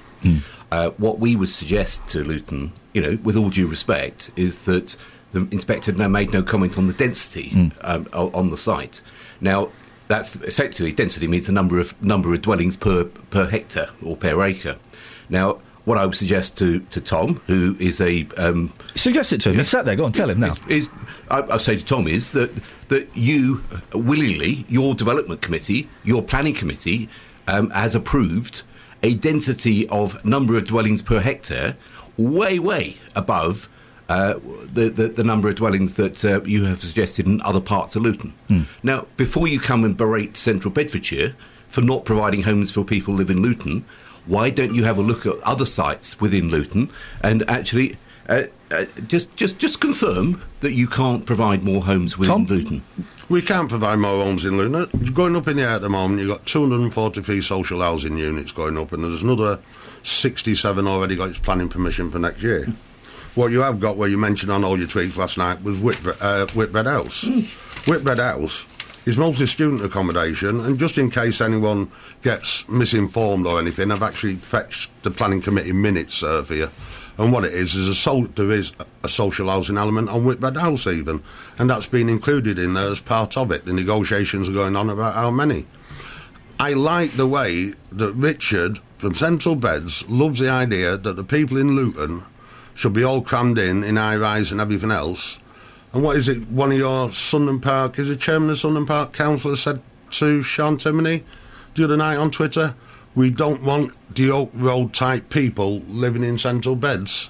I think that's an insult to the people of Luton. It's an insult by Central Beds. It's an insult by Richard to even suggest that the people in Luton should be crammed in in high-rise blocks and everything else, and not in the nice semi-detached properties what Central Beds wants to build. But the- the Luton is expecting Central Beds to build more affordable homes when they're subject to the same rules as you. They can't force uh, developers to include affordable homes either, can they? Well, we sh- uh, we're going into the Go- grounds go of what ask the that ju- question. hang on, hang on, Mitchell. Let me finish. I got asked a question. We're going into the grounds of what the judicial review's looking at now, and the judicial review's going to a uh, an hour, an actual hearing uh, in front of a judge where everyone's got to put their. But if you if you can't force developers to build affordable homes, then Central Beds can't either, we, can they? Uh, we do force developers to build. You- you didn't in this instance. No, no. The inspector in that in- instance stopped it. But if you have a look at the Whitbreads one, which was, was tweeting about last night, is there, Richard? Read it. Uh, section three in there actually says, and the developers accepted the need for affordable homes in Luton. Richard, do you wanna come in? went past, and it's, if you want to read it, it's there. Uh, well, I, I'm sorry, the, the rhetoric from Luton doesn't match the reality. Another question, I think, which is fair for Tom, is, is this. Uh, Central Bedfordshire's highest priority in terms of infrastructure is the A5M1 link road. Now, we are expecting the developers uh, for north of Houghton Regis to build, uh, to contribute towards the build of the A5M1 link road. That will cost them £50 million. That means that they will have less money than they would normally expect to be able to contribute towards affordable housing. Now, the principle of Newlands Road has been established by Luton that where they have to move a gas line, they have less money to put into affordable housing. Luton has accepted that.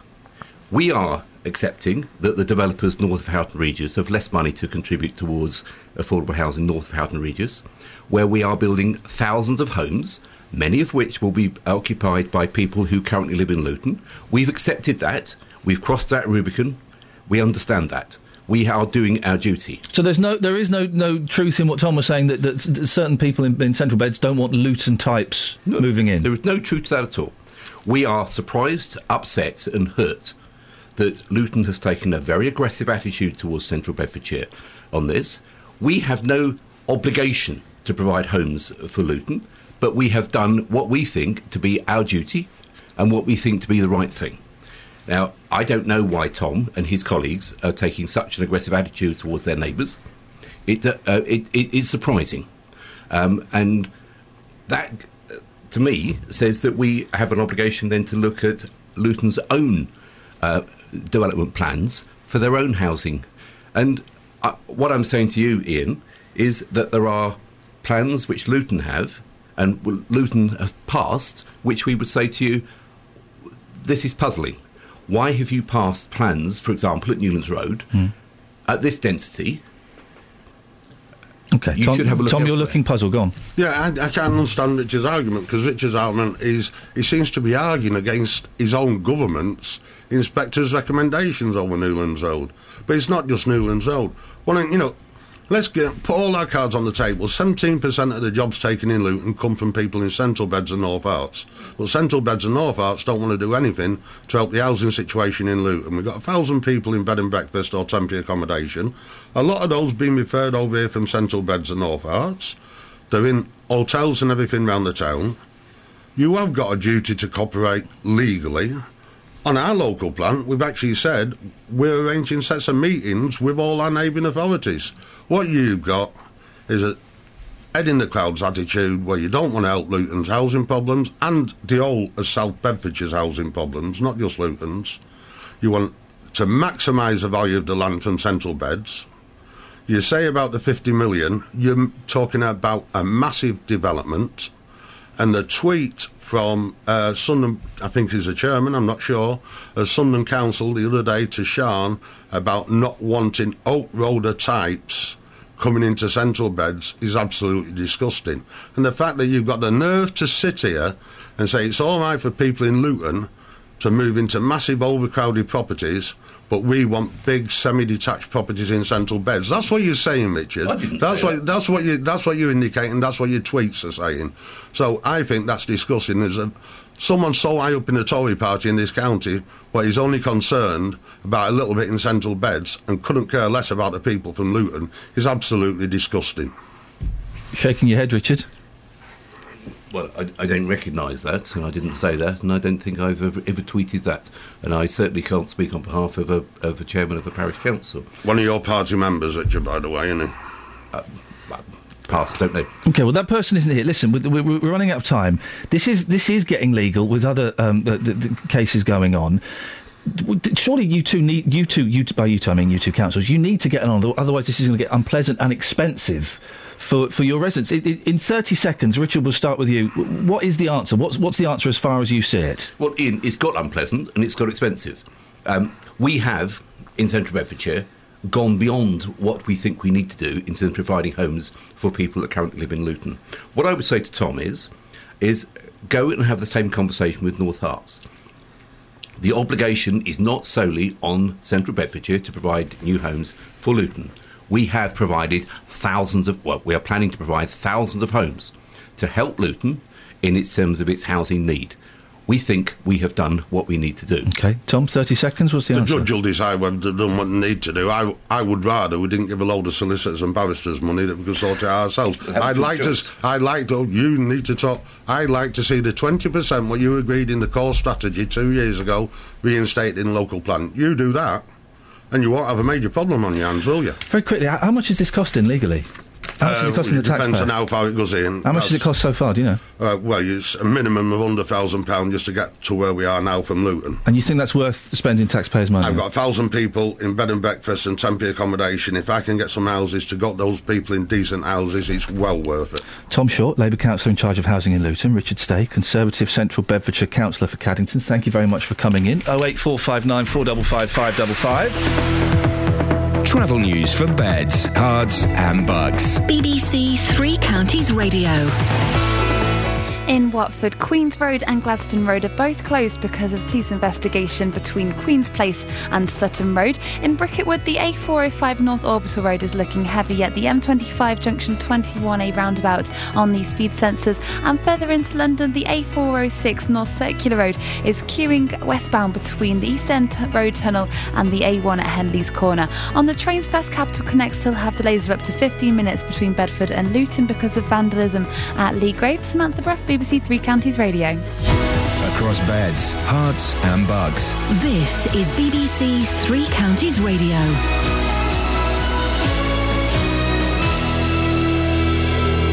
It's 7:33. I'm Jane Killick. Hertfordshire Police says it's changing the way it records crime following a critical report by inspectors, but the Herts Police and Crime Commissioner denies the figures have been deliberately manipulated. A man's been arrested in connection with the death of a teenager fatally injured when he was hit by a car in Hemel Hempstead a week ago. 16-year-old Fazan Ahmed was crossing Jupiter Drive when he was struck by a car which didn't stop and later died in hospital. A ruse brewing after Luton approved plans for more than 300 new flats without any affordable housing. It comes as the council pursues a legal challenge for Central Bedfordshire Council to build more affordable homes. The weather breezy with some sunny spells and a high of 20 Celsius. Onto sport and in football, Watford striker Mathias Ranégie has joined fellow Championship side Millwall on loan. He'll stay at the New Den until January. The Hornets are at home to Huddersfield tomorrow in the league. Watford captain Troy Deeney, who has just signed a new contract at the club, says promotion is the goal this season. We all know what we want to do, but I think we've got to just take it month by month. We saw before that Reading was like nowhere to be seen come Christmas and up winning the league comfortably. Ideally, we want to be at the top all the way through and open a, a big gap. But if not, if we can do it on the last day, nick it and win the league, happy days. Luton Town manager John Stills says a winger would be his priority if he was to make a signing before transfer deadline day on Monday, but still says he won't be panicked into doing anything. Probably lacked a little bit in the wide areas, if I'm being honest, because Alex Lawless, you know, has not been available, so that's given us a little bit of problem. So if something in that position came up that was for me, then maybe we'd look at it. After their League Cup success against Manchester United in the week, MK Dons are preparing for the visit of Crawley tomorrow in League One. In League Two, Stevenage are at Wimbledon and Wycombe head to York.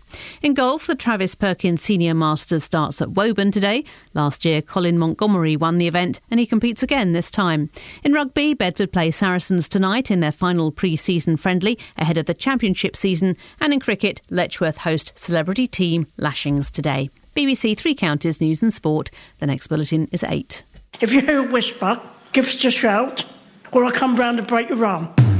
Call 08459 455 555. BBC Three Counties Radio.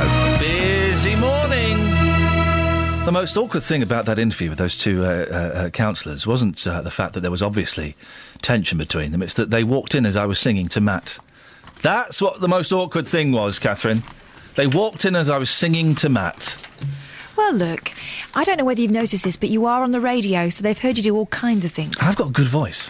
Um, have. Haven't I, though? Yeah, you really have. I think it needs to be worked on slightly, but Yeah, it's, it's yeah, there. yeah, It's yeah, there. yeah. You, The you've got it. Give me, a, give me a song and I'll sing it. Oh. Um, I like it when you sing from a jack to a king. From a jack to a king. I don't know that one. That's in the tune of Puppy Love. And they called it Love. Wonder of you? That's the wonder of you. Versatile performer. Huh? Versatile performer. I can do all the songs. Yeah. All the songs, all the styles. What are you doing here? You should be working the clubs. I didn't. I just didn't get dealt the right hand. Yeah, too old now as well. Uh, well, no. There's that. Oh, who's that old um, billionaire's wife that wants to be a pop singer, and she might get away with it because she's hot and she's got a half decent voice. There's a, she's in the papers a lot. Guys, guys, Beulah. Well, find yourself a millionaire Yeah. and be that wife. My piano came last night at uh, 25 past nine as I was hanging up the jumpers. I'd bravely tried to wash in the washing machine. Oh. Fingers crossed, guys. How are you supposed to dry jumpers flat? What does that mean? I have no idea. Dry flat? What, on a table? Let's have a wet table. It won't dry on a table. Anyway, I've, I've washed the jumpers in the washing machine. I think I've ruined them. So the, the, the piano came last night. Nine o'clock. These musos really have no limits, do they? Crazy. And it was, well, it, wa- I thought it'd be like Laurel and Hardy. It, was, it wasn't. It was just um, Hardy was just delivering the piano on his own. How did he do that? I, it was amazing. He pulled a piano out of a van on his own. It was unbelievable. I think he may have damaged it. Certainly damaged my floor. Doesn't matter. I've got a piano, including the delivery. It cost me 650 quid. As it sat there, as the man, I heard the van drive away, I thought, what on earth have I bought a piano for? This is ridiculous. What a ridiculous waste of money. One of the kids won't be able to eat for a month now. I know which one. the least favourite. What would you want, Matt? It's unbelievable. So I've got a piano. I've got no idea what to do with it. Well, um, how about playing it? Well, I, I, I- I played the intro to Daydream Believer and uh, Let It Be last night. And then after those three minutes had passed, I thought, what the hell have I bought a piano for? Have you got a candelabra? No candelabra. I've got a stool. Well, that's handy. Yeah, sit on it, innit? Uh, Can you play a piano? No, well, no. I'll, pl- I'll tell you what I'll do. I'll record me playing the bits I can play this weekend. Excellent. We'll play it on Monday, Yep. and you can let me know whether, whether it's worth. But, but does anyone want to buy a piano? Just, do you want to buy a piano? Uh, no. A piano, as Chaz and Dave would call it. Yeah, piano. A piano. No, you're such a muppet, aren't you? Oh. Yeah, okay. Yesterday, giving it the big one. I'm going to have a piano. Look Yeah. at me. You get the piano the next day, then all you do is moan. I'm a classical pianist. No, you're not. So Matt in Luton called in. Oh, yeah? Called back. What did he want? He said he thinks you should just close the show and go home. and then he said, "But that was a great interview." Well, then there we go. Oh, Matt. Well, I might have more great. In- I've got David Lloyd, PCC, coming up in a bit. That'll be a great interview. We got jo- we got Dealey in about three minutes. That'll be great, won't it, Deals? Mm, good tension, yeah. Good, Good tension. good Elliot. tension. And Great. first of all, we have Iain on the M1. No, we don't. Nigel, on the M1. Well, plum. Yes, Nigel. Good morning, Iain. How are you? Um, do you know what, Nigel? I'm regretting buying a piano, but apart from that, I'm all right. Good, good, good, good, good. I just wanted to make a comment on the uh, Good. Five goods. story. You did five goods. Good, good, good, good, good. Five. It's very good. Yeah. Go on, the Freddie Very Flintoff. Yes, he, he got 12 points. He didn't get banned because of his charity work, his television work, and uh, he, his kids' uh, identities. I think that's absolutely disgusting, Iain. Go on, tell me why. He's a professional driver, and he's driving a vehicle at that sort of speed on a motorway. Then he ought to take the point. He ought to take the ban. There are lots of accidents caused by idiots. I will call them idiots driving out, up and down the motorway every 80, day. there will be some people, Nigel, who would say, well, 87 miles per hour on a motorway, it's not that bad. Of course it is. I mean, the, the legal law is 70. People do 80 and they get away with it, which is fair comment. I must admit, I do occasionally, because I'm a, well, I'm a professional driver by, by profession. And I occasionally do 80 on a motorway. So hang, hang on a minute, hang on a minute.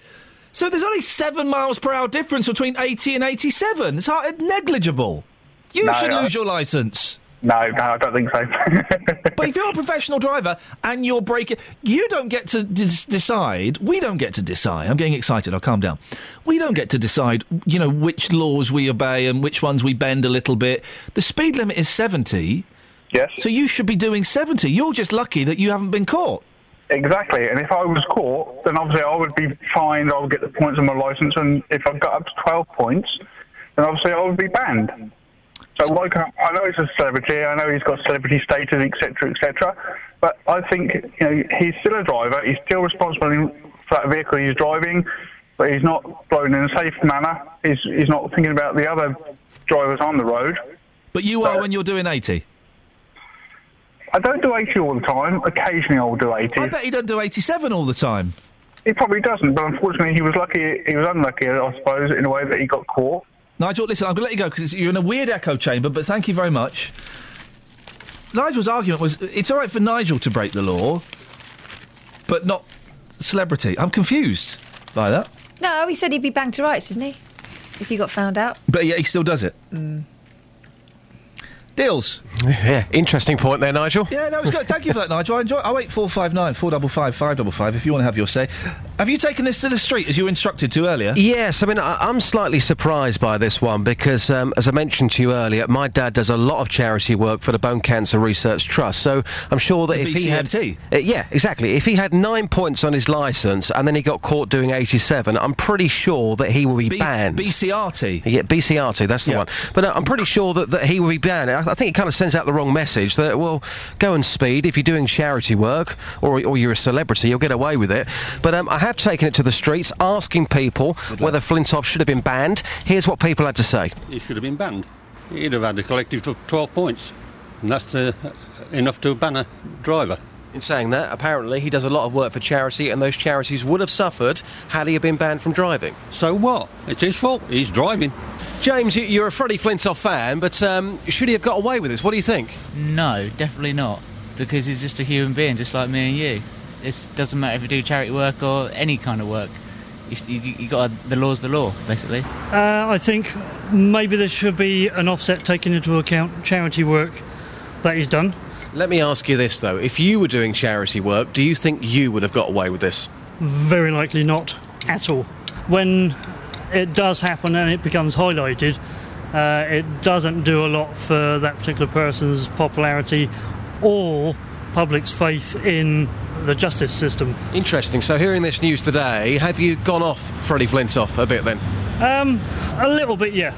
If if he's bringing into you know, the reason why he shouldn't be prosecuted, uh, the privacy of his children, then yes, because I don't think it has a place in it at all. Uh, Alex, you're in your car listening to Iain Lee this morning. You know all about this story. Freddie Flintoff. Should he have got away with this? What do you think? No. Well, it's it's one rule for one and one for another. Just because he's famous doesn't mean he's uh, uh, he's above the law, does it? Really? I mean, his, his argument is that he does a lot of charity work. Those charities they would have missed out had he have been banned. We could get someone to drive him. He can afford it, can't he? and the privacy of his children. Uh, Has that got anything to do with it? What's his children got to do with it? It's him who's in court, not his kids. when you're quite angry, when you heard this this morning, were you almost thinking, I can't believe what they're talking about here? I just think it's the same always. It's always the same. If you're famous, you seem to get more leniency than than the normal Joe blogs on the street. I do. I do. And of course, as you're listening to the programme, if you hear a whisper, give us a shout. Good lad. What's interesting? People saying, "Oh, you should get uh, you should get a driver." The ban would, would normally be for six months. Yep.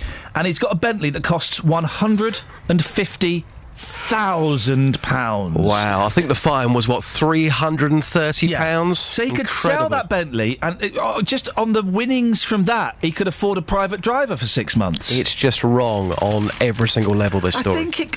Do you know what? I think it kind of is. Mhm. I think, it, and also, this will be the fourth time he's been stopped. He'll have had three other, uh, you know, being caught for speeding. Mm. And 87, by the way, is too fast. I know a lot of people do drive on the motorway 80.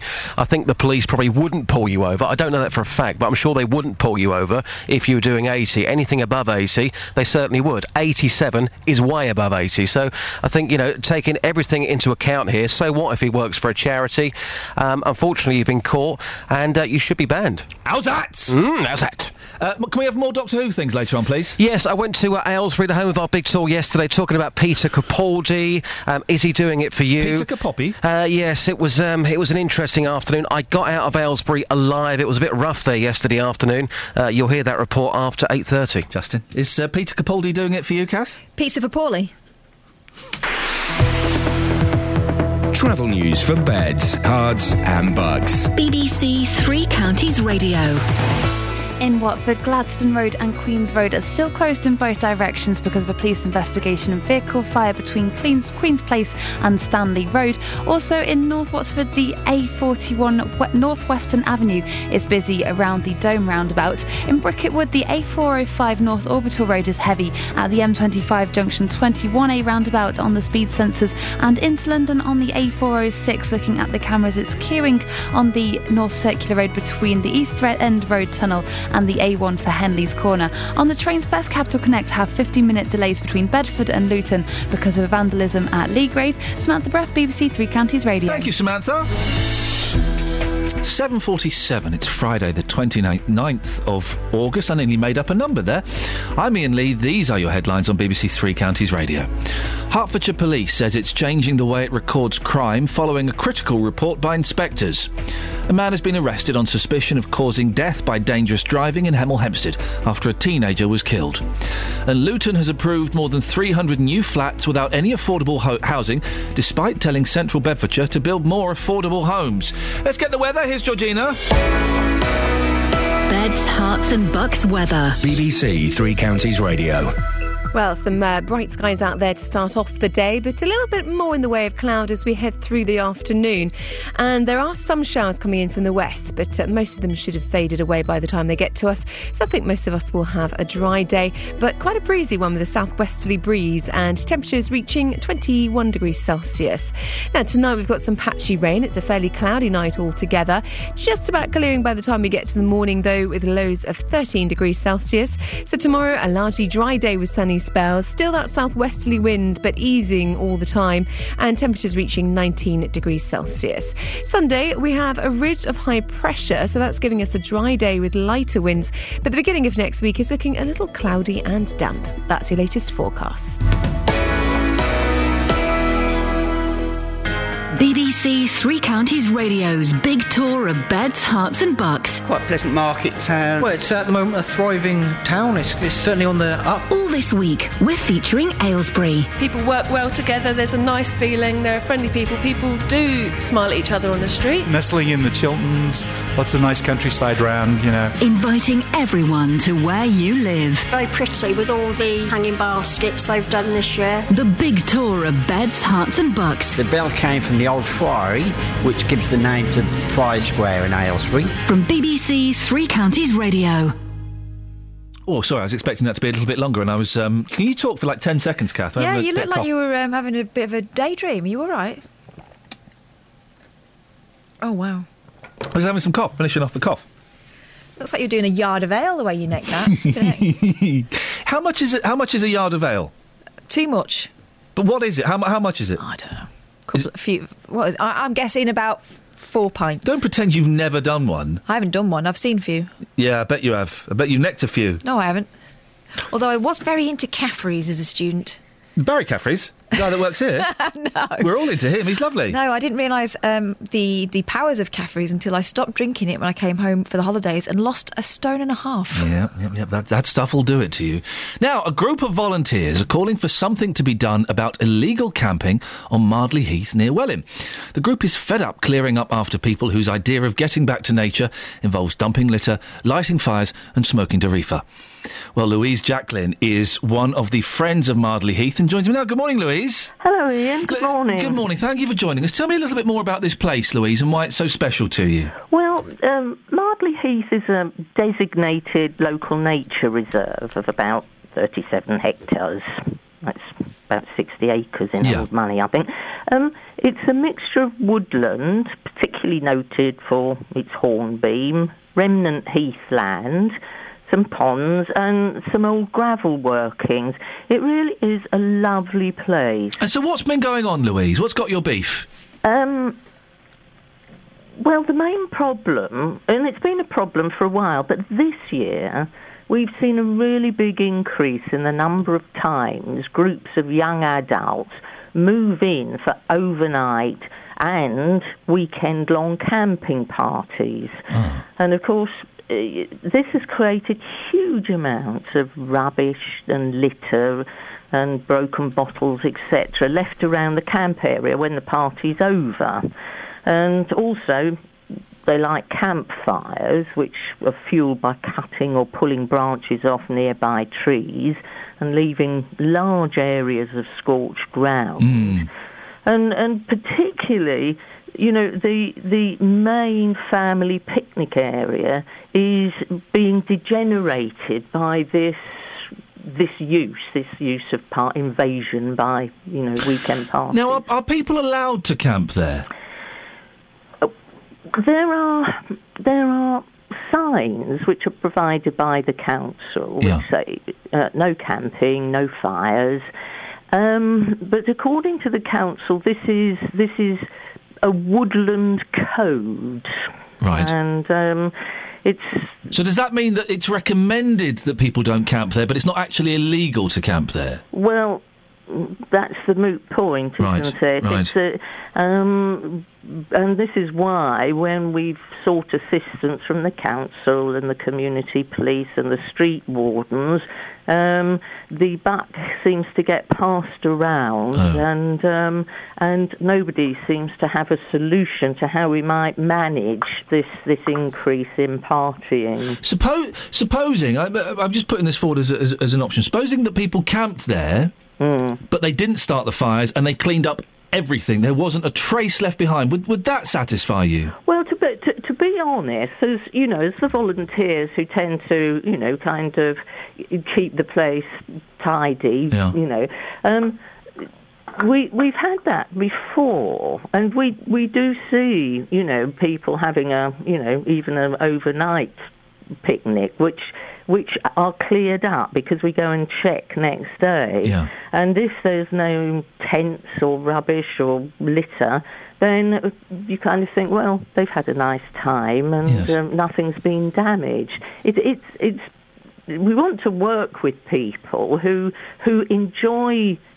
You know the the nature reserve for what it is, And respect it. and respect Yeah. it, and respect other users because the main site being used is the family picnic Yeah. area. You mentioned users, uh, Louise. The drug paraphernalia has been found, hasn't it? What, what, what is that? Needles, bongs, uh, uh, wraps, baggies, Rizlas? I'm not the best person to ask Ah. about that.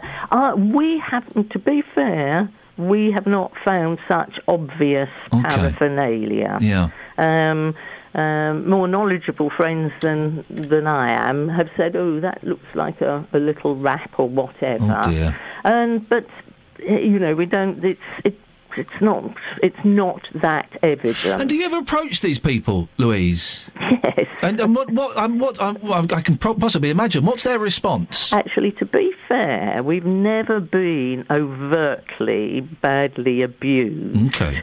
Um, but the, the the attitude is well, well, we can be here, and it doesn't matter, and we're not hurting anybody, and and we will clear up. Well, they say that. Hmm. Um, so it's it's almost as though, well, go away. You're just annoying us. In fact, last week I was told to go away, you jobsworth. Oh. oh dear. But that's that's not serious abuse. But it you can't get through to them that they're on.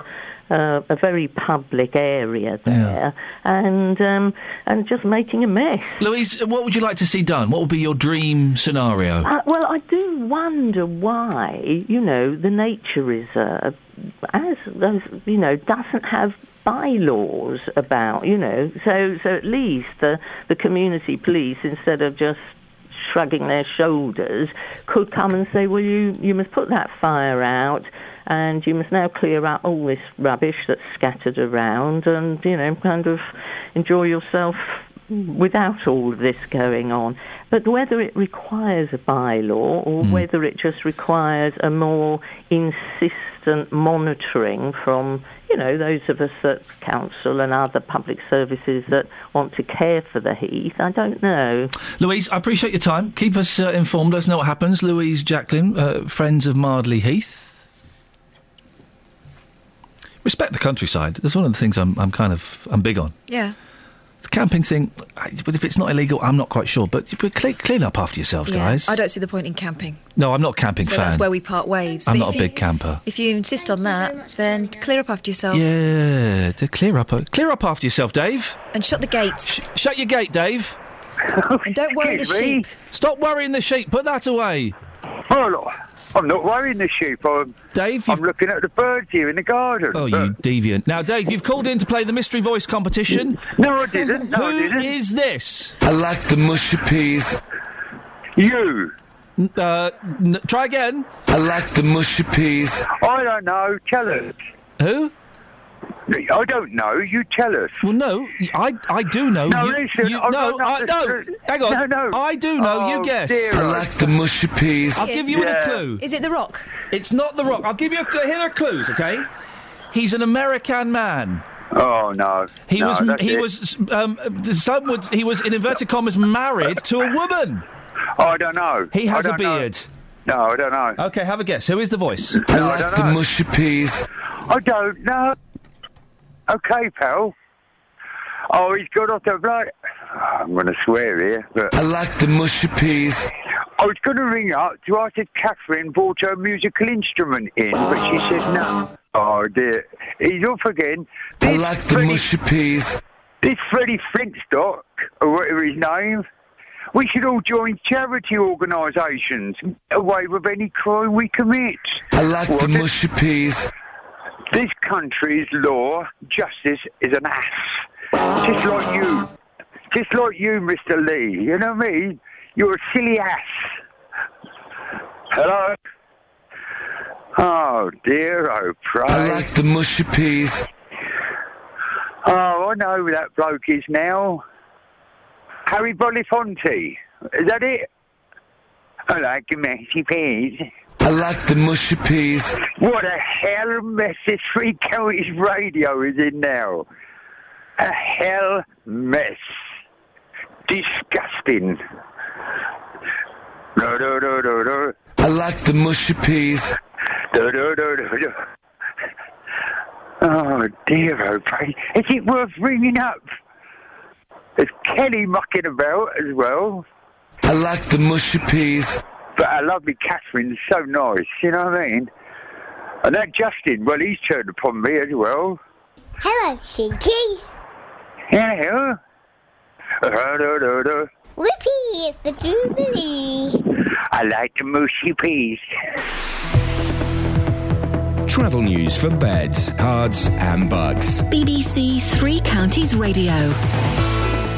In Watford, Queens Road and Gladstone Road are still closed in both directions because of a police investigation into a vehicle fire between Queen's Place and Sutton Road. Also in Watford, Vicarage Road is heavy westbound near the A411 Exchange Road on the cameras. In Bricket Wood, the A405 North Orbital Road is heavy around the M25 junction 21A roundabout. And in Boreham Wood, the A1 Barnet Way is queuing at the Barnet bypass by the Stirling corner. On the A406 North Circular Road in Finchley, it's queuing westbound between the East End Road Tunnel and Henley's Corner. And on the trains, it's cleared up now after the delays earlier on. Samantha Bruff, BBC Three Counties Radio. Thank you, Samantha. Freddie Flintoff, should he got banned? 12 points on his licence, he got away with it. How? Why? Because of his charity work. Is that fair? Really? Local and vocal across beds, Herts, and bucks. This is BBC Three Counties Radio.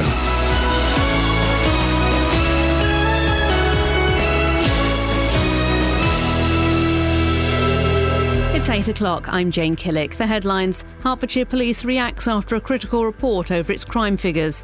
Man arrested over hit and run in Hemel Hempstead, and row over not building affordable homes in Bedfordshire. BBC Three Counties Radio. Hertfordshire Police says it's changing the way it records crime following a critical report by inspectors. But the Herts Police and Crime Commissioner denies the figures have been deliberately manipulated.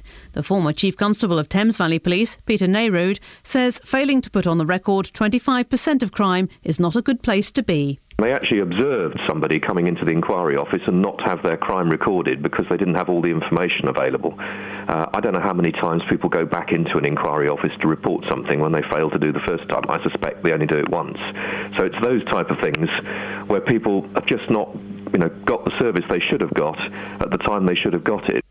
A man's been arrested in connection with the death of a teenager fatally injured when he was hit by a car in Hemel Hempstead a week ago. 16 year old Fazan Ahmed was crossing Jupiter Drive when he was struck by a car which didn't stop and died later in hospital. A 20 year old man from Berkhamsted is being questioned on suspicion of causing death by dangerous driving. Luton Council's being accused of hypocrisy after giving developers the green light to build more than 300 flats without any affordable housing. It comes as the authority pursues a legal challenge against Central Bedfordshire Council to get them to provide more affordable homes. The Labour councillor in charge of housing in Luton, Tom Shaw, is defending the cost of the legal proceedings. It's a minimum of under thousand pound just to get to where we are now from Luton. I've got a thousand people in bed and breakfast and temporary accommodation. If I can get some houses to got those people in decent houses, it's well worth it. It's claimed illegal campers are spoiling a nature reserve in Hertfordshire by lighting fires as well as leaving behind litter and evidence of drug use. The Friends of Mardley Heath say the problems are getting worse. Ewan Duncan reports. Mardley Heath is an area of woodland and heathland near Welwyn Garden City, but the volunteers looking after the site say it attracts young adult and teenage campers who don't take responsibility for the mess they leave behind. The Friends of Mardley Heath want bylaws to deter people from spoiling the area, which they frequently have to tidy up. Welwyn Hatfield Borough Council, which manages the site, says it's considering putting up signs to deter camping at Mardley Heath. Six people were taken to hospital after a two car crash in North Mymms near Hatfield yesterday morning. One man, believed to be in his 50s, suffered multiple injuries in the crash on the Great North Road and was in a serious condition. Five people travelling in the other car were treated for minor injuries. And hospitals in England are being told to improve their food with measures such as serving fish twice a week and cutting the salt used in cooking. The new standards will be enforced through NHS contracts. The weather cool and breezy, but mainly dry, with lengthy sunny spells this morning and a high of 20 Celsius. And get the latest news and sport online at bbc.co.uk/slash three counties. I like mushy peas. BBC Three Counties Radio's big tour of beds, Herts, and bucks. People work well together, there's a nice feeling, there are friendly people, people do smile at each other on the street. It's all about where you live. Yeah, it's got the basics, but it's surrounded by some beautiful countryside, beautiful history. All this week, we're featuring Aylesbury. Very pretty with all the hanging baskets they've done this year. The big tour of beds, Herts, and bucks. BBC Three Counties Radio. Morning, this is Iain Lee, BBC Three Counties Radio. Four minutes past eight, it's Friday, it's nearly the weekend. Sing hosannas. Coming up in the last hour of the show, crime figures questioned. Should Freddie Flintoff have got off? 12 points on his licence. He didn't get the usual six months ban because of, well, his charity work. Is that fair? And I've not seen it yet. I'm very excited. The new Doctor Who I should be watching this afternoon. Is Capaldi doing it for you? Justin has been out and taken it to the streets. We'll find out what you think. 08459 455 555. Across beds, Herts, and bucks. This is BBC Three Counties Radio. Capaldi, Catherine, has not done it for you. Uh, well, I really like Capaldi, so that was my main reason for watching Yeah. five minutes of Doctor Who. Come and I couldn't on. persist with any more. I thought I'd come in halfway through. No, it annoys me. People who only, if, if you're going to give something a chance, give it more than five minutes. Oh no! Yes. It was a lizard-faced woman in a Victorian outfit Oh, it sounds brilliant. and a Tyrannosaurus Rex Oh. trying to catch him. Oh, Yeah. it was a load of old nonsense. Ooh, well, really? all right. You watch that, do you? Uh, oh. Tony's not impressed. He says on the text, Capaldi, Doctor No. Yes. I've got. He looks like he should be part of the Pet Shop Boys. Guessed. We never like a new doctor. Give him some time and he may lighten up. And I, I can understand him being miserable. He was I've once a young doctor with a fit sidekick. How rude. got He's that- regenerated an old Pet Shop Boy now. He's got no chance with her. Catherine. Doctor Who is gutted. I've got I've got David Lloyd in the studio with me, so I think maybe you should just calm down your rant and let me speak to him. It was Tony, not me. Okay, thank you very much indeed. I do apologise, David, for that. That's uh, all right, Iain. that rant there from Catherine Boyle. Now, police watchdogs have found serious failings in the way that crime is recorded in Hertfordshire. Her Majesty's Inspectorate of Constabulary has given the force three months to sort itself out after discovering a significant number of offences missing from the official figures, 25% to be precise. Well, as you can hear, the Hertfordshire Police and Crime Commissioner, David Lloyd, joins me now. Morning, David. Thank you for coming in. Morning, Iain. What's gone wrong? Um, there have been a, a, a number of uh, things that have gone wrong, and uh, I welcome the fact that uh, HMIC have done this. HMIC have um, the same role. Broadly, that I have, which is to hold the constabulary to account to make sure that we're getting things right. Um, And you're not, are you? Well, we, uh, uh, I, I make sure that uh, the constabulary is getting things right, and where things have gone wrong, uh, we need to put an action plan in place, which we've already done since April, to make sure that we get it right. And what the uh, HMIC um, said was that uh, a number of crimes which were going, which were being committed, um, were not getting onto the figures. Um, what this is 25%, that's a significant 25% number. of what was a small sample, but I'm not going to get into the size of the sample or whatever. When they looked at it, 25% were not on. Um, and, you know, there are a number of uh, things which may or may not have got on, um, and I think it's important we look at those first of all. Um, there are, if you like, broadly uh, sort of uh, three types. Uh, one is the, the things like fly tipping, which uh, we've now, uh, the constabulary has now uh, accepted these are always crimes and that they go on.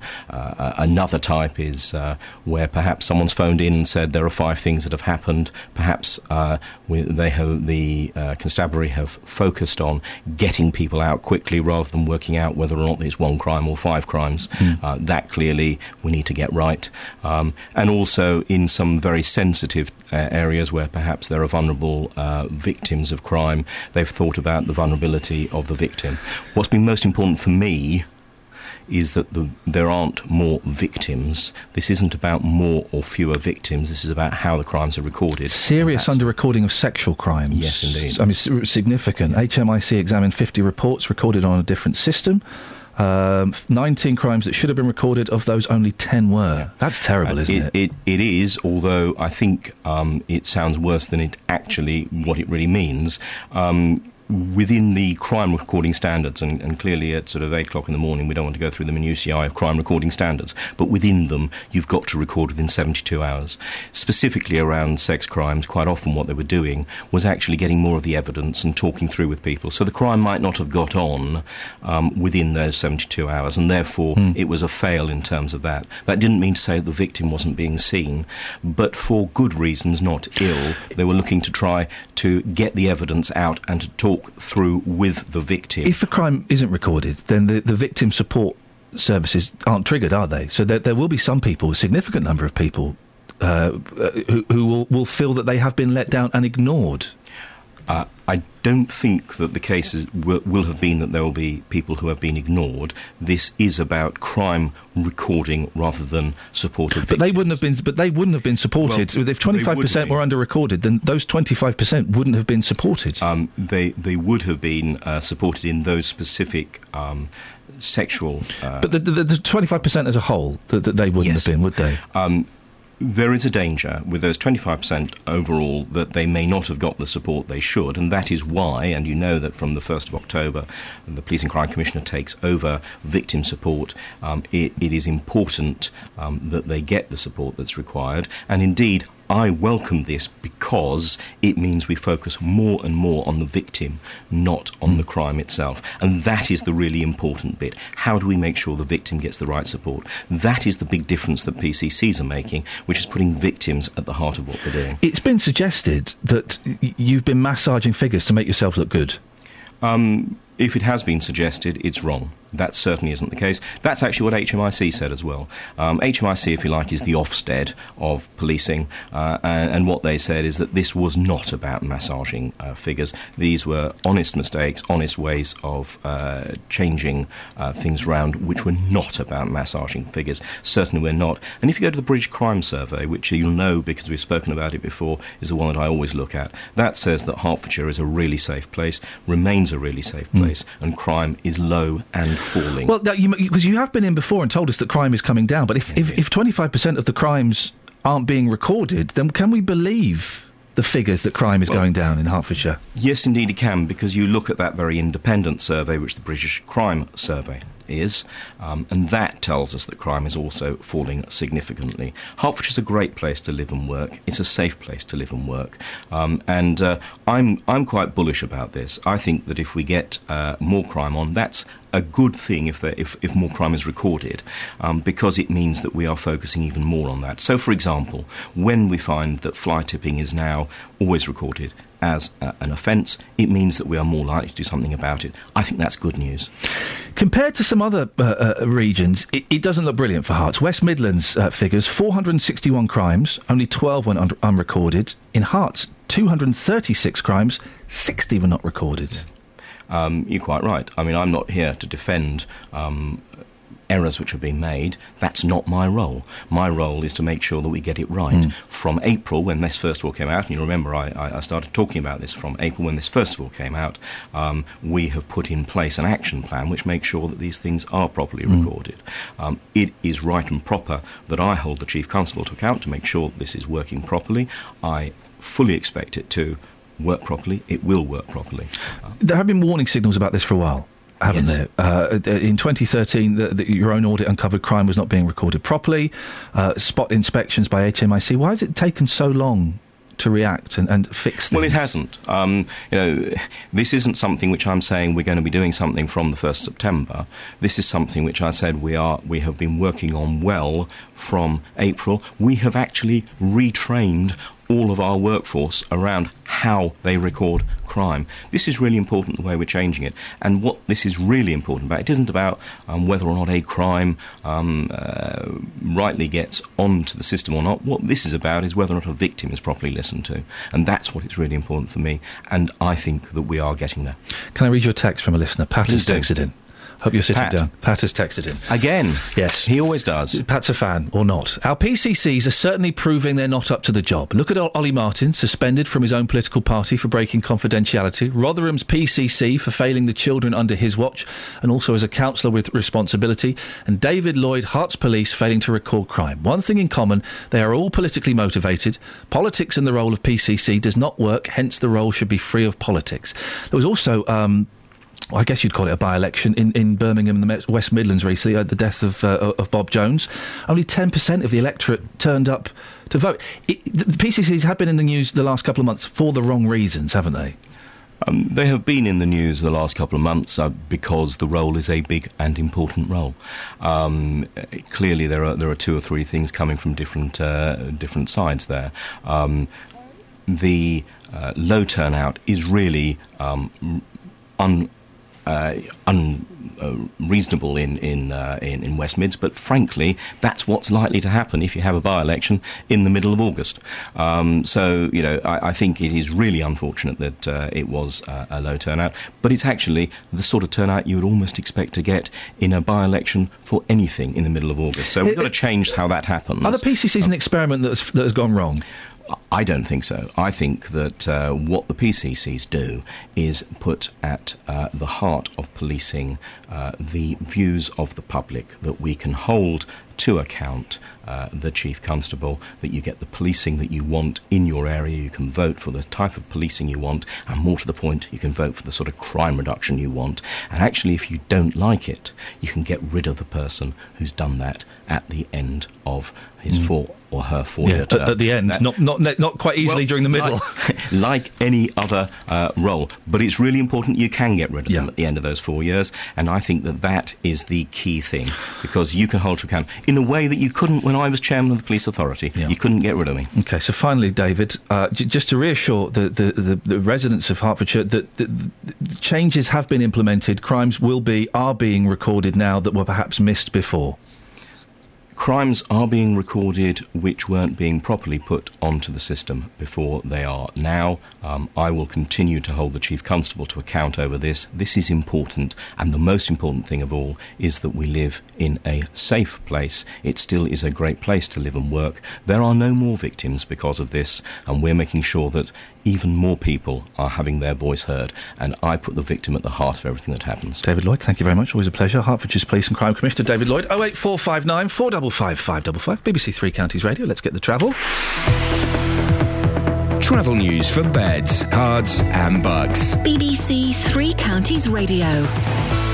Checking the M1 and there are no delays at the moment to report. In Watford, though, Gladstone Road is still closed in both directions between Queen's Place and Stanley Road for a police investigation. And also, Stevenson's Way out of town is looking slow at junction 5 for the M1 on the speed sensors. On the A405 North Orbital Road at Bricket Wood, it's heavy around the M25 junction 21A roundabout and in Borehamwood on the way into London. The A1 Barnet Way is queuing at the Barnet bypass southbound at the Stirling corner.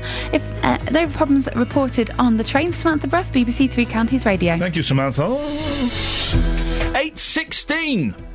Friday, the 29th of August, I'm Iain Lee. These are your headlines on BBC Three Counties Radio. Hertfordshire Police says it's changing the way it records crime following a critical report by inspectors. A man has been arrested on suspicion of causing death by dangerous driving in Hemel Hempstead after a teenager was killed. And Luton has approved more than 300 new flats without any affordable housing, despite telling Central Bedfordshire to build more affordable homes. BBC Three Counties Radio.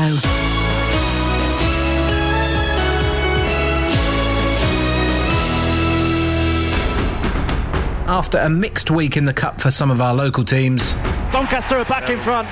Well worked goal from the visitors. Still going to Afobe. And Afobe is in here and scores! 4 0 MK Dons! it's time to turn attention back to the league. But Luton Town have come from two goals down here. And tomorrow we'll be with all our sides across the divisions. Watford host Huddersfield, MK Dons entertain Crawley, Luton are away at Shrewsbury, and Stevenage travel to Wimbledon. It's a beautifully worked goal! All four games live in Three Counties Sports. Tomorrow from 2, here on BBC Three Counties Radio. Across beds, Herts, and bucks. This is Iain Lee. BBC Three Counties Radio.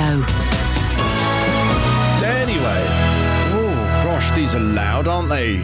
I could turn them down. Could you? Well, I could, but it would. T- uh, Do you know how to do it? How about? No, no, no. A top row, far right. That's it. That's lovely. Beaut- no, not that much. That's oh, beautiful. That That's it? lovely. Yeah, that's it? perfect. Hey, yes, gorgeous. there we go. Thanks. Look at that. You see. Nice. I wonder what the stu- what the studio will be like in the new place.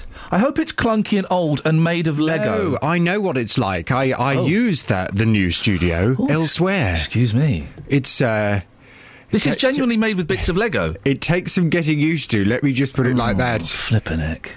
Is it all computers and touch screen and hello It's- computer? Yes. Oh. Touch screen. No. All the faders go the other way. I wonder if they'll let me have this desk. I'm sure they would. There's no reason why they wouldn't, is Oh, there? what's what in your home? Yeah. I could just, I could just have No. this. uh, the- Shall I tell you the truth? The, these desks from this radio station, when we move to our new premises, Yeah. and they finally upgrade us, these are going in uh, a museum. The Science Museum, I think, in London, are having Oh, them. flip it. That's oh, blimey. All right, fine. What?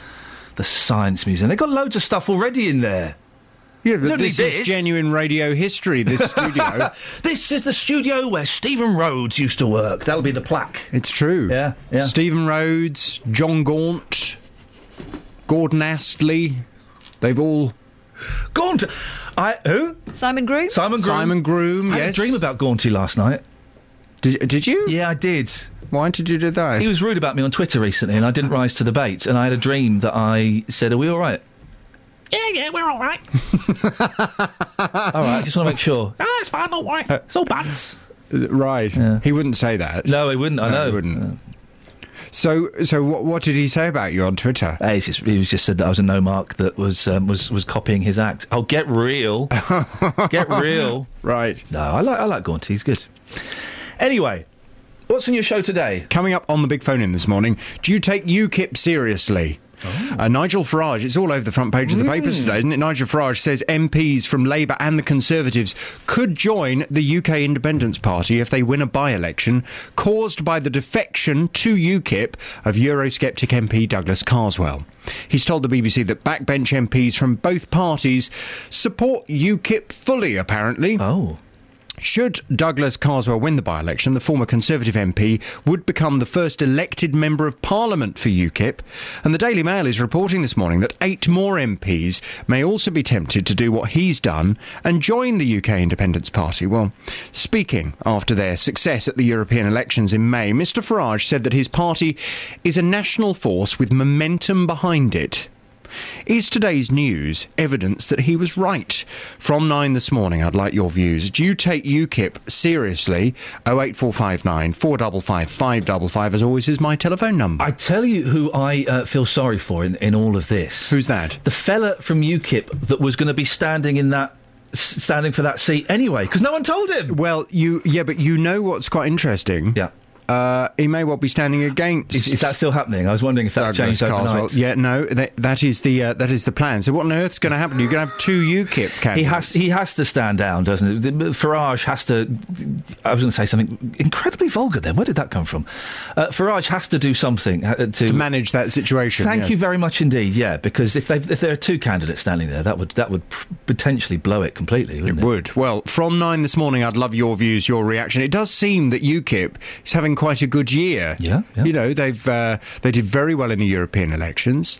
Okay, they didn't do quite so well in the uh, in the by-election, but now Nigel Farage has announced that he's going to be standing as an MP at the next election. Now they've got a Conservative MP defecting to them. It does feel as if that momentum Nigel Farage talked about is building. But from nine this morning, I want your reaction as to whether you take them seriously. 08459 455 555.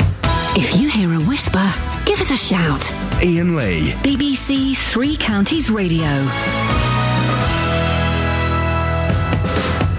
Across beds, Herts, and bucks. This is Iain Lee. BBC Three Counties Radio.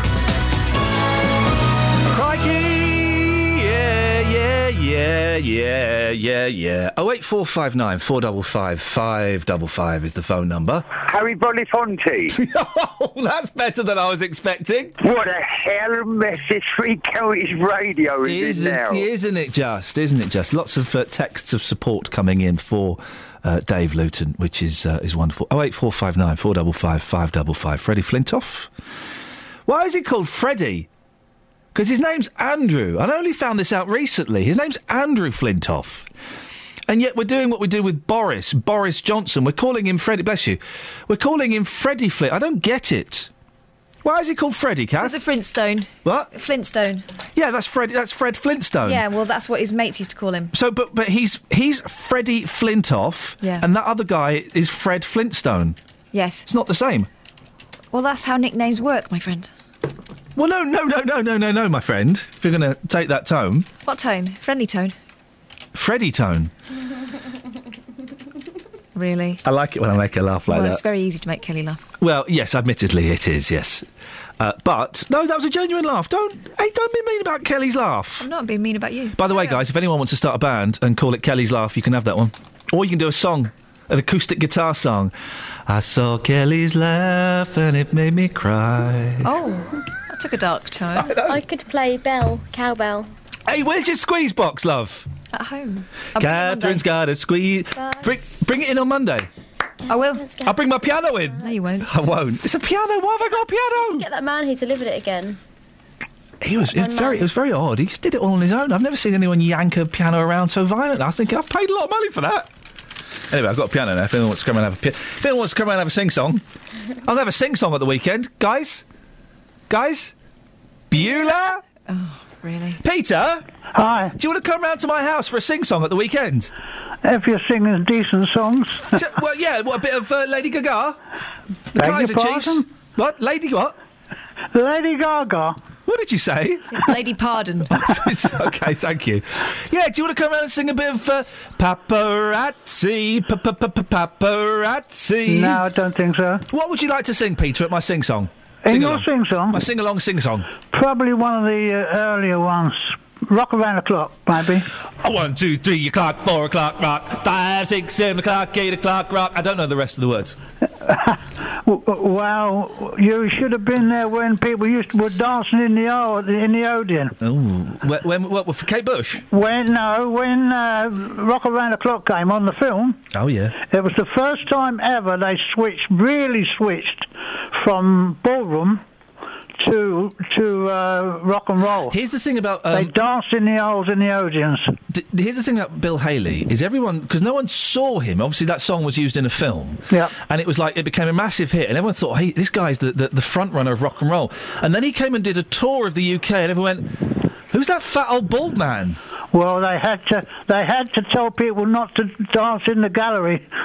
Pre MTV, wasn't it? By a couple of years. Absolutely, and, uh, and I, I've never seen such an exciting time. Really. When, MTV started, eighty six. No, I'm talking about the. I'm talking about the when people were dancing in No, I was talking about your age. Anyway, Peter. Yes. What have you got? What do you want to have a whinge about today? I wanted to talk about basically Rotherham, really. That what? Oh, Rotherham. Okay, Yeah, the- because because the Rotherham syndrome really is uh, can apply right across the board. So this, this for those who for those who have missed it, this is a story where over about a period of about fourteen years, over a thousand uh, young uh, girls were uh, abused, and um, and no one spoke. No one really spoke it's up. being it's being said that various bodies and groups, the police and social services, didn't didn't step up to the mark and kind of it may have turned a blind That- eye and didn't want to offend people because of perhaps, perhaps their cultural and racial background.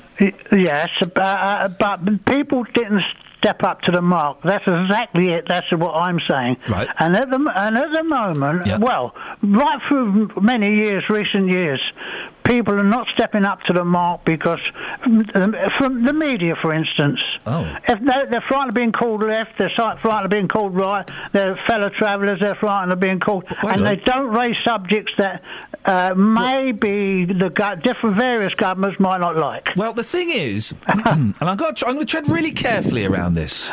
That's, no, I have to. 'cause I That's don't, the I don't- syndrome. That's part of the syndrome. I don't want to end up in court. Peter, if we were having a, a, a pint somewhere, I would talk frankly and freely, but I don't want to be sued, you don't want to be sued, right? No, no. Uh, so, uh, are you blaming the media for Rotherham?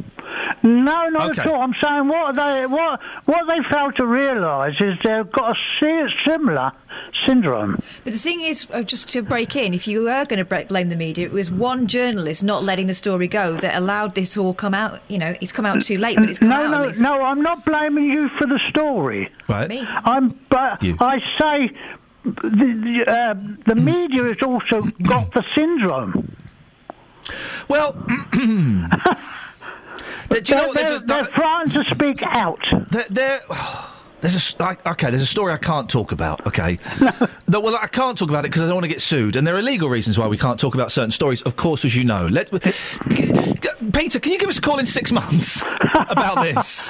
Well, I, I, I've been raising things like this for several years, and, and uh, people don't listen. Yeah, I know. It's a it's a tough one. Uh, uh, Absolutely. uh, Peter. I appreciate your, your thoughts. I'm going to step away because there's a story I want to talk about. Obviously, I can't. You know, I- you know, I'm alluding Yeah. to, of course. Give us a call in six months about this and remind me, and then we'll have the conversation. Um, but sometimes the, the media is accused of, of not doing enough. And sometimes the media is accused of, of doing too much and being overzealous. And it turned it, it- they, I nearly said we, I don't, they can't seem to get it right. Mm. We don't get leaned on. I don't. I can't think of an example of me getting a call from on high saying stop talking about that. But you would say that because you are part of the conspiracy. Okay, well, I'm being honest. But also, they wouldn't be well. Oh, in that case. But also, it wouldn't be you that was getting leaned on. It would be the bosses that were getting leaned Yeah, but on. they'd have to pass the message on, otherwise we'd be talking about all sorts. But they would they would stop the, the stories getting to you. We're like we're like minnows in, in the ocean, man. We don't count for nothing. Mm.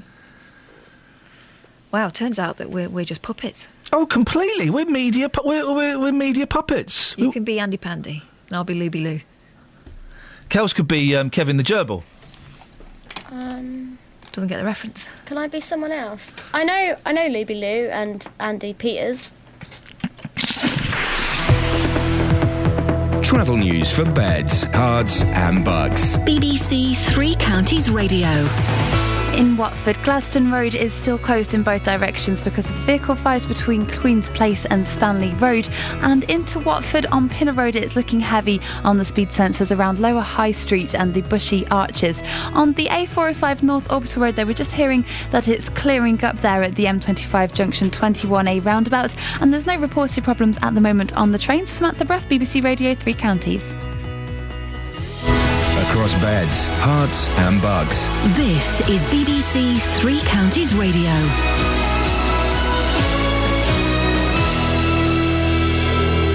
It's 8:30. I'm Jane Killick. Hertfordshire Police says it's changing the way it records crime following a critical report by inspectors, but the Herts Police and Crime Commissioner denies the figures have been deliberately manipulated. A man's been arrested in connection with the death of a teenager fatally injured when his car he was hit by a car in Hemel Hempstead a week ago. 16-year-old Faizan Ahmed was crossing Jupiter Drive when he was struck by a car which didn't stop and later died in hospital.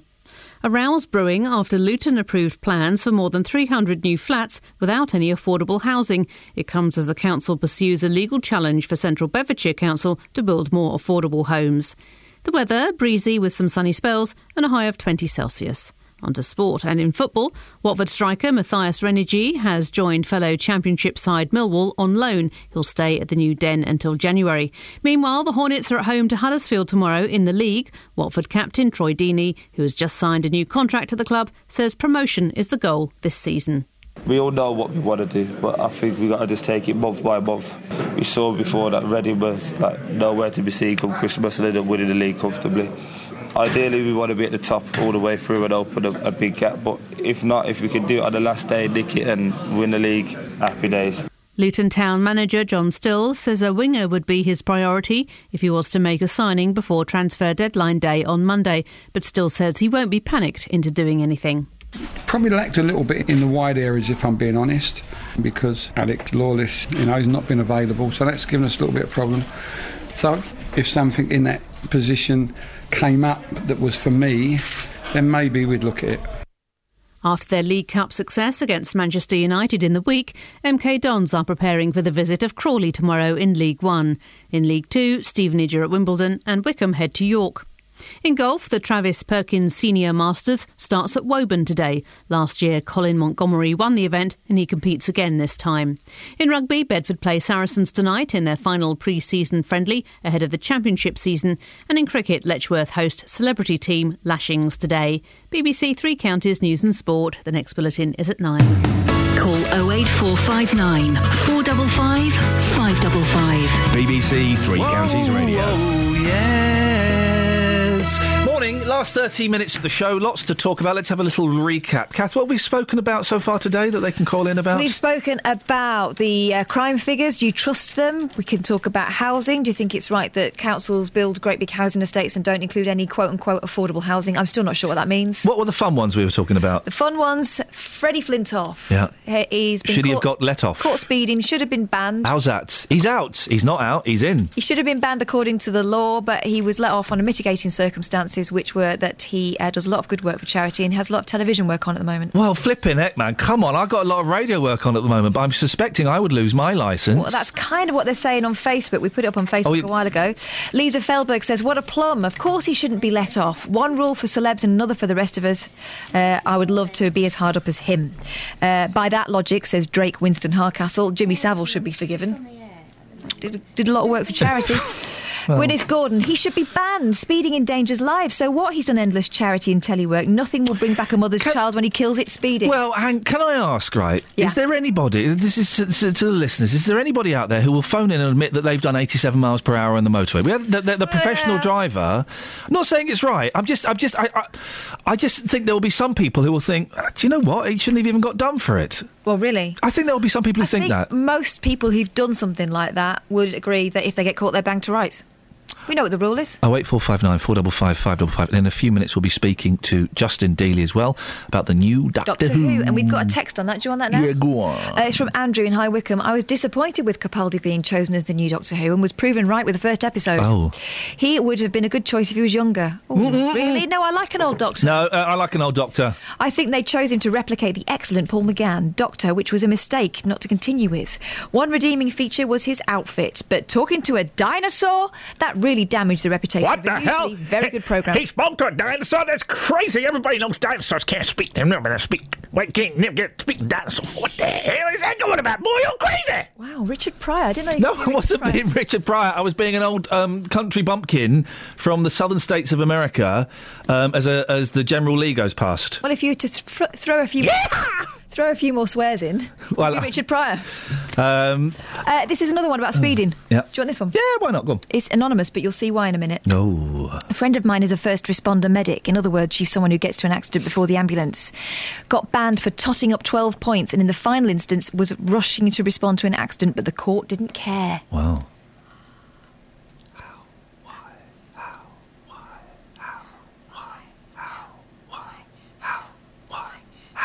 Why? How? Why? How? Why? How? Why? How? Why? How? Why? How? Why? How? Why? How? How? I don't know how or why. Maybe they do. 08459 455 555. Amanda Black. Hiya. Good morning, Amanda. Good morning, Iain. Now, Morning, listen- Catherine. Hiya. All right, all right. Look, Don't, don't speak to the staff. Amanda, I wasn't in last week. I was uh, living La Vida Loca and watching two very naughty boys jump into a swimming pool. They were my boys. No. Uh, but I believe you spoke to um, uh, Justin Dealey. I did, yeah. And you're, you're back on. Yeah. T- tell me what you spoke to Justin about and why you're back on today. What's what's going on? I'm ringing to talk about um, the the walkathon that I'm organising. A walkathon. Yeah, it's um, a sponsored walk and wheelathon. Oh, okay, go and on. it's tomorrow at Stantonbury Stadium. Yep. Um, the race start, well, the race, the walk starts at one. Yeah. And it's for it's to raise money in aid of two charities that support severely disabled children. Right, okay.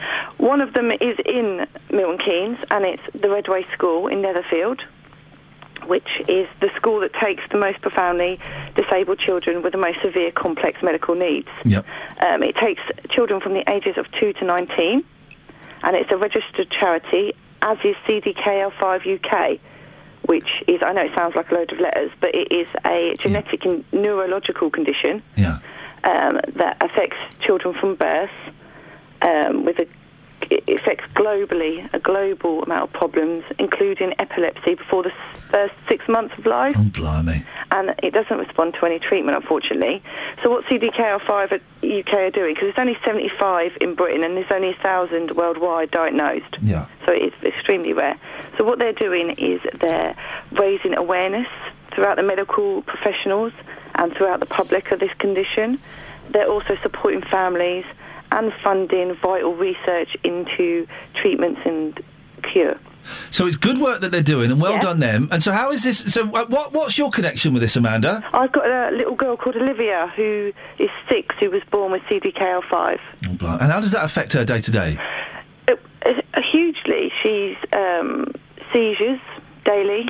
She's fed via gastrostomy uh, tube because she can't swallow properly. And muscles in her in her in her throat that are required for swallowing have completely gone. Um, she's just turned six and she's been going for intense physio and has only just learned how to take independent steps. Oh, bless. Uh, she can't unfortunately talk. She's completely non-verbal, so she uses her eyes to communicate what she wants. She's lovely. She's I bet she's adorable, really, isn't she? yeah. She can light up a room. She's such a little fighter. But um, yeah, and she, and she also attends the Redway School. so Amanda, if people want to get involved, if people want to help out, what can they do? Where do they go? They can come along. It's free to get in. There's bouncy castles, face painting, a bit like a big family fun day.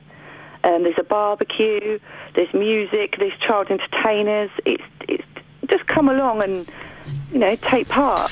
Amanda, listen, it sounds like you're doing a cracking job. Lots of love to Olivia, and I hope you raise lots of cash tomorrow. I hope so too. Good Thank luck. Well done. much. Thank you very much indeed. There we go. Oh eight four five nine four double five five double five. Justin. Morning, boss. Morning, boss. How are you? Yeah, I'm all right. You're right. Yeah, boss. I got a question. Yes, sir. Chucking lots out this morning. Yeah. Um, I was in Aylesbury yesterday, the home of our big tour. Yes. Has it gone downhill, or is it just me? Because I felt under threat yesterday in Aylesbury. The big tour. It was a bit rough. It was a bit rough. Oh, you mean Aylesbury? Yeah, Aylesbury. Well, yes. I've not been to Aylesbury for a while. When I was a lad, Aylesbury was considered to be very, very posh. Mm, I mean, yesterday in the town centre, a um, lot of attitude towards me, a police Well- presence, and to be quite honest with you, I'm just going to be honest. I felt, I felt a bit uneasy. I was quite happy to leave. Now, Aylesbury to me, when I was growing up, like you, was deemed to be quite posh. Yeah. So has it gone downhill, or is it just me? Well, I- don't know. let's put it out there to the residents of Aylesbury and indeed anyone who may have been to Aylesbury. Has it gone downhill a bit? 08459 455 555. Just a quick reminder we're also playing Guess the Mystery Voice. This is the Mystery Voice. I like the mushy peas. Who is that speaking? Give us a call if you know the answer. Hmm. And Justin! Hmm.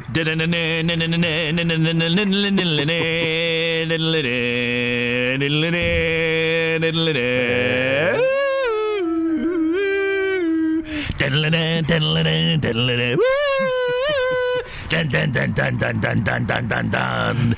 Here comes Doctor Who and the Daleks. I am a Dalek. Exterminate the Dealey! Exterminate that Dealey! Exterminate Lee first. Dealey must be exterminated! Right, Dealey! Very good. Yeah, yeah, yeah, some fun with it. not not the words I'd use to describe that. Hey. Anyway, Just, you've been out and about, uh, getting the word on the street as to what people think about Capaldi. Yeah, Peter Capaldi, the new Doctor, his first appearance last weekend was watched by 7.3 million people. You think he's going to be a fantastic Doctor? I'm going to You- watch you've it said that today, but I am one. very, very excited. Doctor Who just got serious again. I mean, I mean, those seven million people, are they going to be going back tomorrow? It's on BBC One at 7:30. A huge talking point amongst fans about Capaldi. So I've been in Aylesbury, the home of our big tour this week, asking people, does Peter Capaldi do it for you? Iain, here's what happened. Peter Capaldi, reaction on his first performance, sir? Not a care. Don't really mu- care. What about Peter Capaldi, the new Doctor Who? Who cares about Doctor Who? I don't care about Doctor Who. You're about to offend thousands of people on our radio station. How does that make you feel? I don't. How does that make you feel? Get out my face. Uh, yeah, I think he's good. Yeah, I think um, he's he's certainly gives it a bit more uh, gives it a bit more gravitas than uh, than the previous guys, and uh, it seems to be going in quite an interesting direction. I think it'll be a bit darker. I just hope they can sort the writing out because it's all a bit confused at the moment. So yeah. Here's a man with a Manchester United cap on. Sir, from Iain Lee's Breakfast Show, if you hear a whisper, give us a shout. Peter Capaldi. What did you make of Peter Capaldi last weekend? I think he's a very, very, very good actor, so I think he'll do very well in the role. You know, I really do. You know, he's a, he's a class actor. You know, he's a, a proven a proven artist. You know, so Hey guys, from Iain Lee's Breakfast Show, if you hear a whisper, give us a shout. Uh, Peter Capaldi, what do you think? Yeah, Aylesbury's good, yeah. No, no, Peter Capaldi. Oh, That's the new Doctor. Yeah. Any good? I don't know. no. Peter Capaldi, is, is he working for you? No, I don't know. No. He's the new Doctor. My doctor is Dr. Kenton at Oakfield Road Surgery. Yeah, the, Peter Capaldi's the new Doctor. Ah, I see. There you go. Obviously, not very well received in uh, in Aylesbury. Not too many people know who he is, boss. Gosh. I know. You really are. As uh, as Scott Bowks texted me earlier on, Mm-hmm. that was a daily masterclass. All I do is take these things that are straight to the streets. We never quite know what's going to happen. Um, as I said, I felt kind of under threat yesterday in Aylesbury. It was. Um, Really? Did you, Yeah, I, no, I it- need to go. I've not been there for such a long time. I need to go and have a little look. It was an interesting atmosphere, as demonstrated by that first man there who told me to get out of his face. Oh, But I often think the same thing when I'm talking to you, Just. yeah, but he was. He said it in a nasty way. I felt quite hurt yesterday. Has Aylesbury gone downhill? 08459 455 555. What's um, happening on your show tomorrow at midday, Just? Yeah, 12 until 2, two hours of great songs and great memories. Uh, tomorrow, the UK and American charts from this weekend back in 1987. Musical memories from the streets of Aylesbury, and your chance to test my fat, that's spelt with a P, fat jukebox of 1 million songs. Wow, gosh, you really are uh, bringing yourself uh, close towards the 21st century with your use of language. Streetwise. Justin, uh, qu- quickly, do you know who this is? I like the mushy peas. Um, is that Dave Bartram from Showaddywaddy? Unfortunately, it's not. Have a good show tomorrow. You not got it yet, have you, Kath? No. Have a listen. I like the mushy peas. Who is the mystery voice? Voice is so familiar. Oh eight four five nine four double five. I like the mushy peas. It's brilliant. What it is, it's someone on a red carpet Is it Kathleen Turner? being asked what they like about England, and this is what they say. I like the mushy peas. Imagine out of all the things in England, right, that you like. I mean, I like the mushy peas. But imagine that's that, that's the only that's the first thing that springs to mind. I like the mushy peas. Yeah. Kyle wants to go. Morning, Kyle. Morning, boss. You all right? Yeah, fine. Who do you think this is? I like the mushy peas. Well, you see, at first I thought it was uh, David Gest, but now I reckon it's uh, Dave from Luton. Let's have a quick listen again. You think this is Dave from Luton? I like the mushy peas. I think that's. I think that's. I think that's Dave from Luton. You think that's from Dave from Luton? Kyle, I'm afraid it's a good guess. It's not quite good enough. Vince is on the line. Good morning, Vince. Hello, mate. Who is the mystery voice? I like the mushy peas. That's David Gest. You think this is David Gest? Let's have a quick listen again. I like the mushy peas. Are you convinced? Perfectly. That's definitely it. Ladies and gentlemen, we have a winner. It's Vince! I like the mushy peas. It peas. was David Gest, Vince! Come on. And Kyle, close, close, Kyle, but not quite close enough. I apologise for that. Okay, cheers, boss. Thank Are you Frank Sidebottom? No, I was more impressed with your uh, version of the Doctor Who theme, and I was just thinking, have you ever actually heard it? nice one. Fair play, Kyle. You own me there, mate. Have a good weekend, Kyle. All right, cheers, mate. Vince, thank you very much indeed. It was David Gest, Kath. Well, it's David Gest who with a, needs to suck a tune or something. Had a sore throat, didn't he? I don't think that was very fair. Sounded more like Liza Minnelli. I can't believe Kyle just had a gut. He owned me there. He did. I had no comeback for that. No, because you know he's right. I have got a comeback. Kyle's band. Oh, Yeah? no. Oh. Travel news for beds, cards, and bugs. BBC Three Counties Radio. It's looking a little bit slow on the um, A5 into Dunstable from the A505 towards the through the High Street towards West Street. Also in Watford, it's still closed on Gladstone, Gladstone Road in both directions because of the vehicle fires between Queen's Place and Stanley Road. Also in Watford, Lower High Street is heavy around Pinner Road by the Bushey Arches on the speed sensors, and the M25 clockwise is heavy between junction 25 for Enfield and junction 26 for Waltham Abbey in the roadworks area. There's no reported problems at the moment on the trains. Samantha Bruff, BBC Three Counties Radio. Thank you very much. 8.46, it's Friday the 29th of August. I'm in and I've had way too much coffee. Hertfordshire Police says it's changing the way it records crime following a critical report by inspectors. Part of the Harlequin shopping centre in Watford has been closed following a break-in this morning. And Luton has approved more than 300 new flats without any affordable housing, despite telling Central Bedfordshire to build more affordable homes. We'll get the latest on uh, the Harlequin shopping centre uh, being closed in a minute. Before that, let's get the weather with Georgina. Beds, Herts, and bucks weather. BBC Three Counties Radio. Good morning. Fairly bright start for most of us, but a fair amount of cloud coming through the day. So by this afternoon, not so many sunny spells around. And there are some showers coming from the west, but I think most of us won't see those. So a dry day with uh, a southwesterly breeze and temperatures reaching 21 degrees Celsius. I say largely dry day because one or two may sneak through. Uh, tonight, some patchy rain, fairly cloudy as well. That rain should pass by the morning though, with lows of 13 degrees. And tomorrow, some sunny spells, a largely dry day. Still got that southwesterly wind, but it should ease through the day. And we've got highs of 19 degrees Celsius. Saturday night is looking dry but cloudy. And then on Sunday, we've got a ridge of high pressure giving us a dry day with lighter winds, but it all turns a little cloudy and damp at the beginning of the week. That's your latest forecast.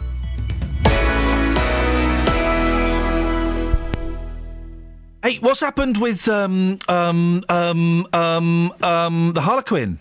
The Harlequin Centre, something's happened, and I Ah. can tell you about that now. I can tell you, um, there were some cars set on fire, but then Oh. also there was some jewellery stolen from one of the shops in there. They can't rule out the idea that they might be linked, those two incidents. Oh. Happened in the early hours of this morning. So I've been on the phone to the Harlequin this morning to find out what's been going on, been going on because we heard that some of the um, centre had been closed. Yeah. They told us that um, police arrived very soon after the alarm was raised in the early hours this morning, about two o'clock this morning. They were told a robbery was taking place in the shopping centre by four men wearing balaclavas who'd broken into the windows of Beaverbrooks, Ernest Jones, and uh, Swag, another place. They made off with jewellery and watches. At the same time, there were fires at vehicles in Gladstone Road and Queens Road. Diversionary tactic, maybe? S- Well, who knows? I mean, let's not get carried away. No. Just know that this is what's happened. Um, now, it's affecting the traffic this morning. So if you're caught up in that around Watford, now you know what it is. Police are still on the scene, and they'll give us a shout as soon as they can. They can work out exactly what they can tell us. If us. they hear to a whisper, they can give us a shout. And by the way, if you're in the area, maybe you're a shopkeeper there, you, you live on the, you live around the corner, you live on one of those streets, give us a call. What have you seen? What have you heard? The important thing from the Harlequin was that no one has been hurt. There we go. Fantastic. Kelly, Hello. did your stomach rumble during that? Did you hear that? Yeah, and your microphone wasn't even on. That's amazing. Do it again, I think. No. It's a shame you can't control it. Isn't it? Isn't this weird? That's one of the few things you can't control in your body, your stomach rums. No. No, no, no, not at all. Anthony's on the line. Morning, Anthony. Morning, Iain. How are you? I'm, I'm okay. It's it's the weekend in ten and a half minutes, and uh, as soon as this show's finished, I'm going to go home and sit and look at a piano I spent a fortune on and think, why on earth did I buy a piano? It's a ridiculous idea. You might want to try and get the, the, the, the notes for the Doctor Who theme in the right order as well. Why is, go- why is everyone phoning me up to cheek me for singing the Doctor? I, I was doing it perfectly. Uh, yeah, in the, wor- in the words of Morecambe and Wise, you played all the right notes, just not in the right order. Thank you very much. It was a jazz interpretation. Anthony, what what, what do you want to plug? Um, I, well, firstly, I was going to plug um, Esme's All Stars again. Oh yes, yep. Haven't spoken to you for a while. Yep.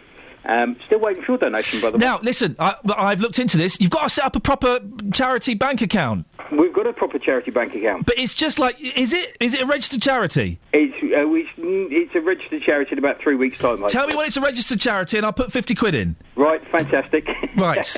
we're uh, no, we're trying to plug the um, the black tie event we've got at the Checkers in Weston Turville in two weeks' time. Yeah. Um, we've uh, we've got some amazing prizes from a, a five night holiday to Morocco. Oh, um, we're actually an expedition up one of the the mountains. Oh, crikey. Um, uh, the St Moritz Hotel in Cornwall has donated uh, a weekend there. Um, anyone knowing the St Moritz Hotel will know how exclusive that place is. Swanky. Um, and we've even got prizes from uh, Sophie Dahl, Jamie Cullum, and David Walliams. So, Hey. So yes, we've uh, got some pretty epic prizes for our auction. Um, we just we just need to sell the last few tickets. Well, if people want to get tickets, where do they go, Anthony? They go to uh, Esme's All Stars, which is www.facebook.com forward slash Esme's All Stars, which is E S M E S A L L S T A R S. And if they want to donate to Esme's All Stars, it's gofundme.com forward slash Esme's All Stars. Anthony, but listen, best of luck. Always, uh, always good to hear from you. Thank you very much for that. Peter's on the line. Morning, Peter. Good morning, Iain. Peace be with you, brother. Are you are you going to phone up and have a dig at my um, Doctor Who theme?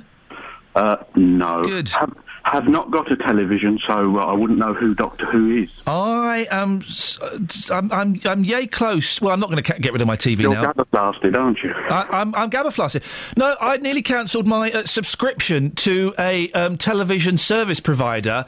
I won't say which one it is, but if you look up in the air, then you might see the sky. Ah, yes. Wise decision.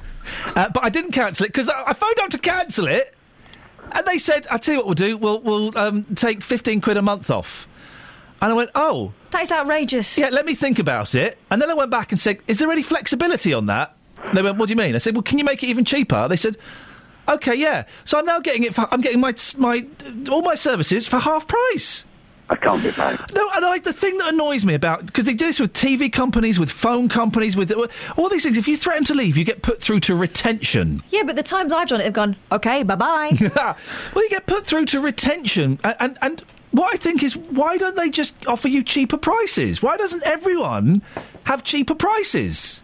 Why is everyone paying half price? I, I, I changed my phone, my contract, my, uh, my two year contract with my phone is coming to an end. I phoned up to say I want to go um, somewhere else. Well, they offered to give me, like, they said we're going to give you a super SIM.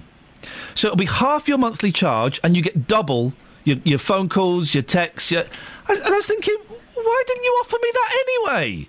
You plums. Anyway. Peter, what, sorry, a little rant there. What would you like to say? Wonderful consumer advice. Thanks very much. He's so kind. Yeah, exactly, exactly. and I'd get if I was doing the consumer show, I'd, I'd go for compo, Peter. I'd be getting you guys compo. All right. Thank you very much. I don't know why I don't bother with that. I love the compo. anyway, Peter, what would you like? Uh, Freddie Letoff. Yes. What a, what a terror. Uh, we've all given to charity, uh, be it pence, pounds, or whatever. Uh, so He gives his ever- time, Peter. He gives his time, and his time is worth more than yours and mine put together.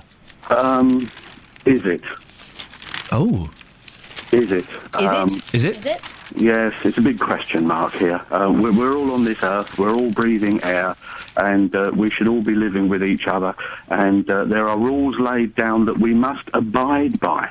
And if we're not going to abide by those rules, obviously there is a. What are you two doing? We're living together in harmony. They're hugging each other, Peter. They're taking the mick out of you. No, we oh, weren't. Oh, dear, oh, we were dear. joining We're in. sharing the love. I just wish I was there. Yeah. It's almost like you are. He has raised eight hundred thousand pounds over seven years for Alder Hey Children's Hospital in Liverpool. That's And it- very he's- nice. he, he- cause. he plans to increase it to a million pounds. Well, the, the best of luck to him, but even so, he should keep his speed down and. Would you deny another two hundred thousand pounds to Alder Hey Children's Hospital in Liverpool? No, I, I would not. Well, then he should keep his licence. Well, I suppose so, but there again, he's got to abide by the rules.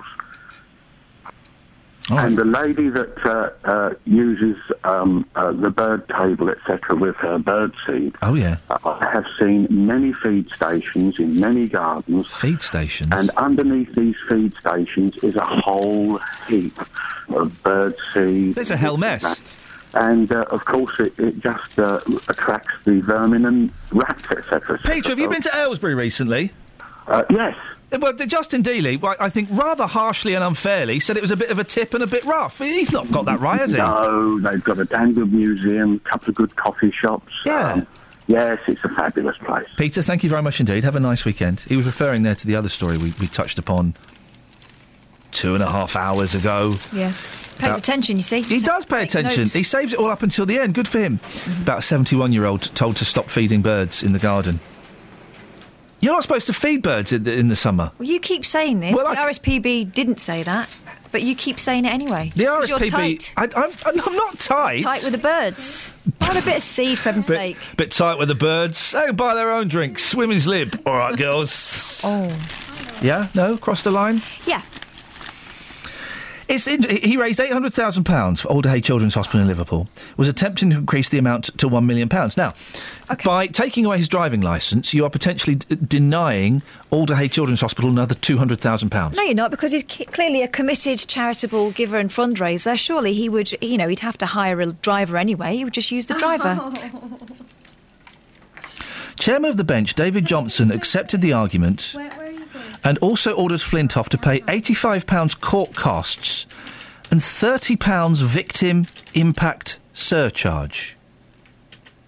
He added, because of your position, the fact that you are well known, clearly the impact has to be on others more than yourself. The thing is, as well, he's not alone. We we did this on the show, didn't we, a while ago? There are thousands of drivers uh, who've got 12 points that are still going around driving. It's quite easy to, to get off it. Well, it's just having the uh, brass neck to challenge it, isn't it? Laura's in Bedford. Morning, Laura. Good morning. What can I do for you? Oh, just to say, you've all been on fire this morning. Hey. Hey, I've been laughing my head off. Oh, I'm glad you've enjoyed it. Thank you. It's very kind. And my um, my son just said, my nine-year-old son just said to me that the mushy peas thing. Yeah. He said, "Is it the same as heart when you got to find three different voices?" Uh, and I thought, oh my gosh, they're not going to start doing that, are they? That's Yeah. been going on for months. we are, and we are giving away No, no. £100,000. if you can tell me who is this mystery voice, Laura, you will win £100,000. I like mushy peas. Who is that mystery voice, Laura? I don't know. I like the mushy peas. It's worth £100,000. One more time. I like the mushy peas. Oh dear. Is that a pass, Laura? It's a pass. Thank God for that. Does that mean it over for tomorrow. It rolls over to David more show, and it comes out of his pocket then. Oh, thank God for that. Close one, 'cause, eh? Legally, the totally dodged one there. Legally, we would have had to have given it to her. Well, you would have. I never said it. Well, no. Just sold your piano for it. no one's going to buy. No one buys pianos these days. A little bit of David Gest there. As, um, He likes the mushy peas. So if he ever turns up at your house at tea time, John, I I like the mushy peas. I do too. I really do. I hate peas though. Yeah, I don't like peas, but I like the mushy peas. Lorraine Gibbons on the on the uh, Twitter Yeah. says, "I've never tried mushy peas. Am I missing anything?" Oh man, well I like the mushy peas. I like Kels. the mushy peas. I don't, I don't mind the mushy peas. David, I like the mushy peas. Dave, I like the mushy peas. mushy peas are where it's at. Get in there, Lorraine. We got away with it for another week, gang. Fingers crossed we do the same next week, huh? This feeds my kids, who also. I like the mushy peas. They've never had it. Travel news for beds, cards, and bugs. BBC Three Counties Radio. On the A405 North Orbital Road at Park Street, it's looking heavy around the Park Street roundabout on the speed sensors. In Watford, Gladstone Road and Queens Road are still both closed in both directions because of the fire, vehicle fires between Queen's Place and Stanley Road. They're closed for a police investigation there. In Watford, Stevenson Way as well is slow around uh, out of town around the M1 Junction 5, but on the M25 clockwise, it's easing off now between Junction 25 for Enfield and Junction 26 for Waltham Abbey, where the queues were earlier on. On the trains, there's no reported problems so far. Samantha Bruff, BBC Three Counties Radio. Harry Belafonte. That's it, that's your lot. There's a new podcast going up, well, probably a bit later on this morning, the best bits of the week. Thank you, Just. Thank you, Kels. Thank you, Catherine. Thank you to all the calls. JVS is up next. We'll be back on Monday at 6. This Freddie Flintstock. Local and vocal across beds, Herts, and bucks. This is BBC Three Counties Radio. Absolutely round the bend. Good morning. Thank you, Iain. Welcome to the JVS show. I'm Jonathan Vernon Smith. Friday morning, it's nine o'clock. And on today's big phone in, do you take UKIP seriously? Nigel Farage says MPs from Labour and the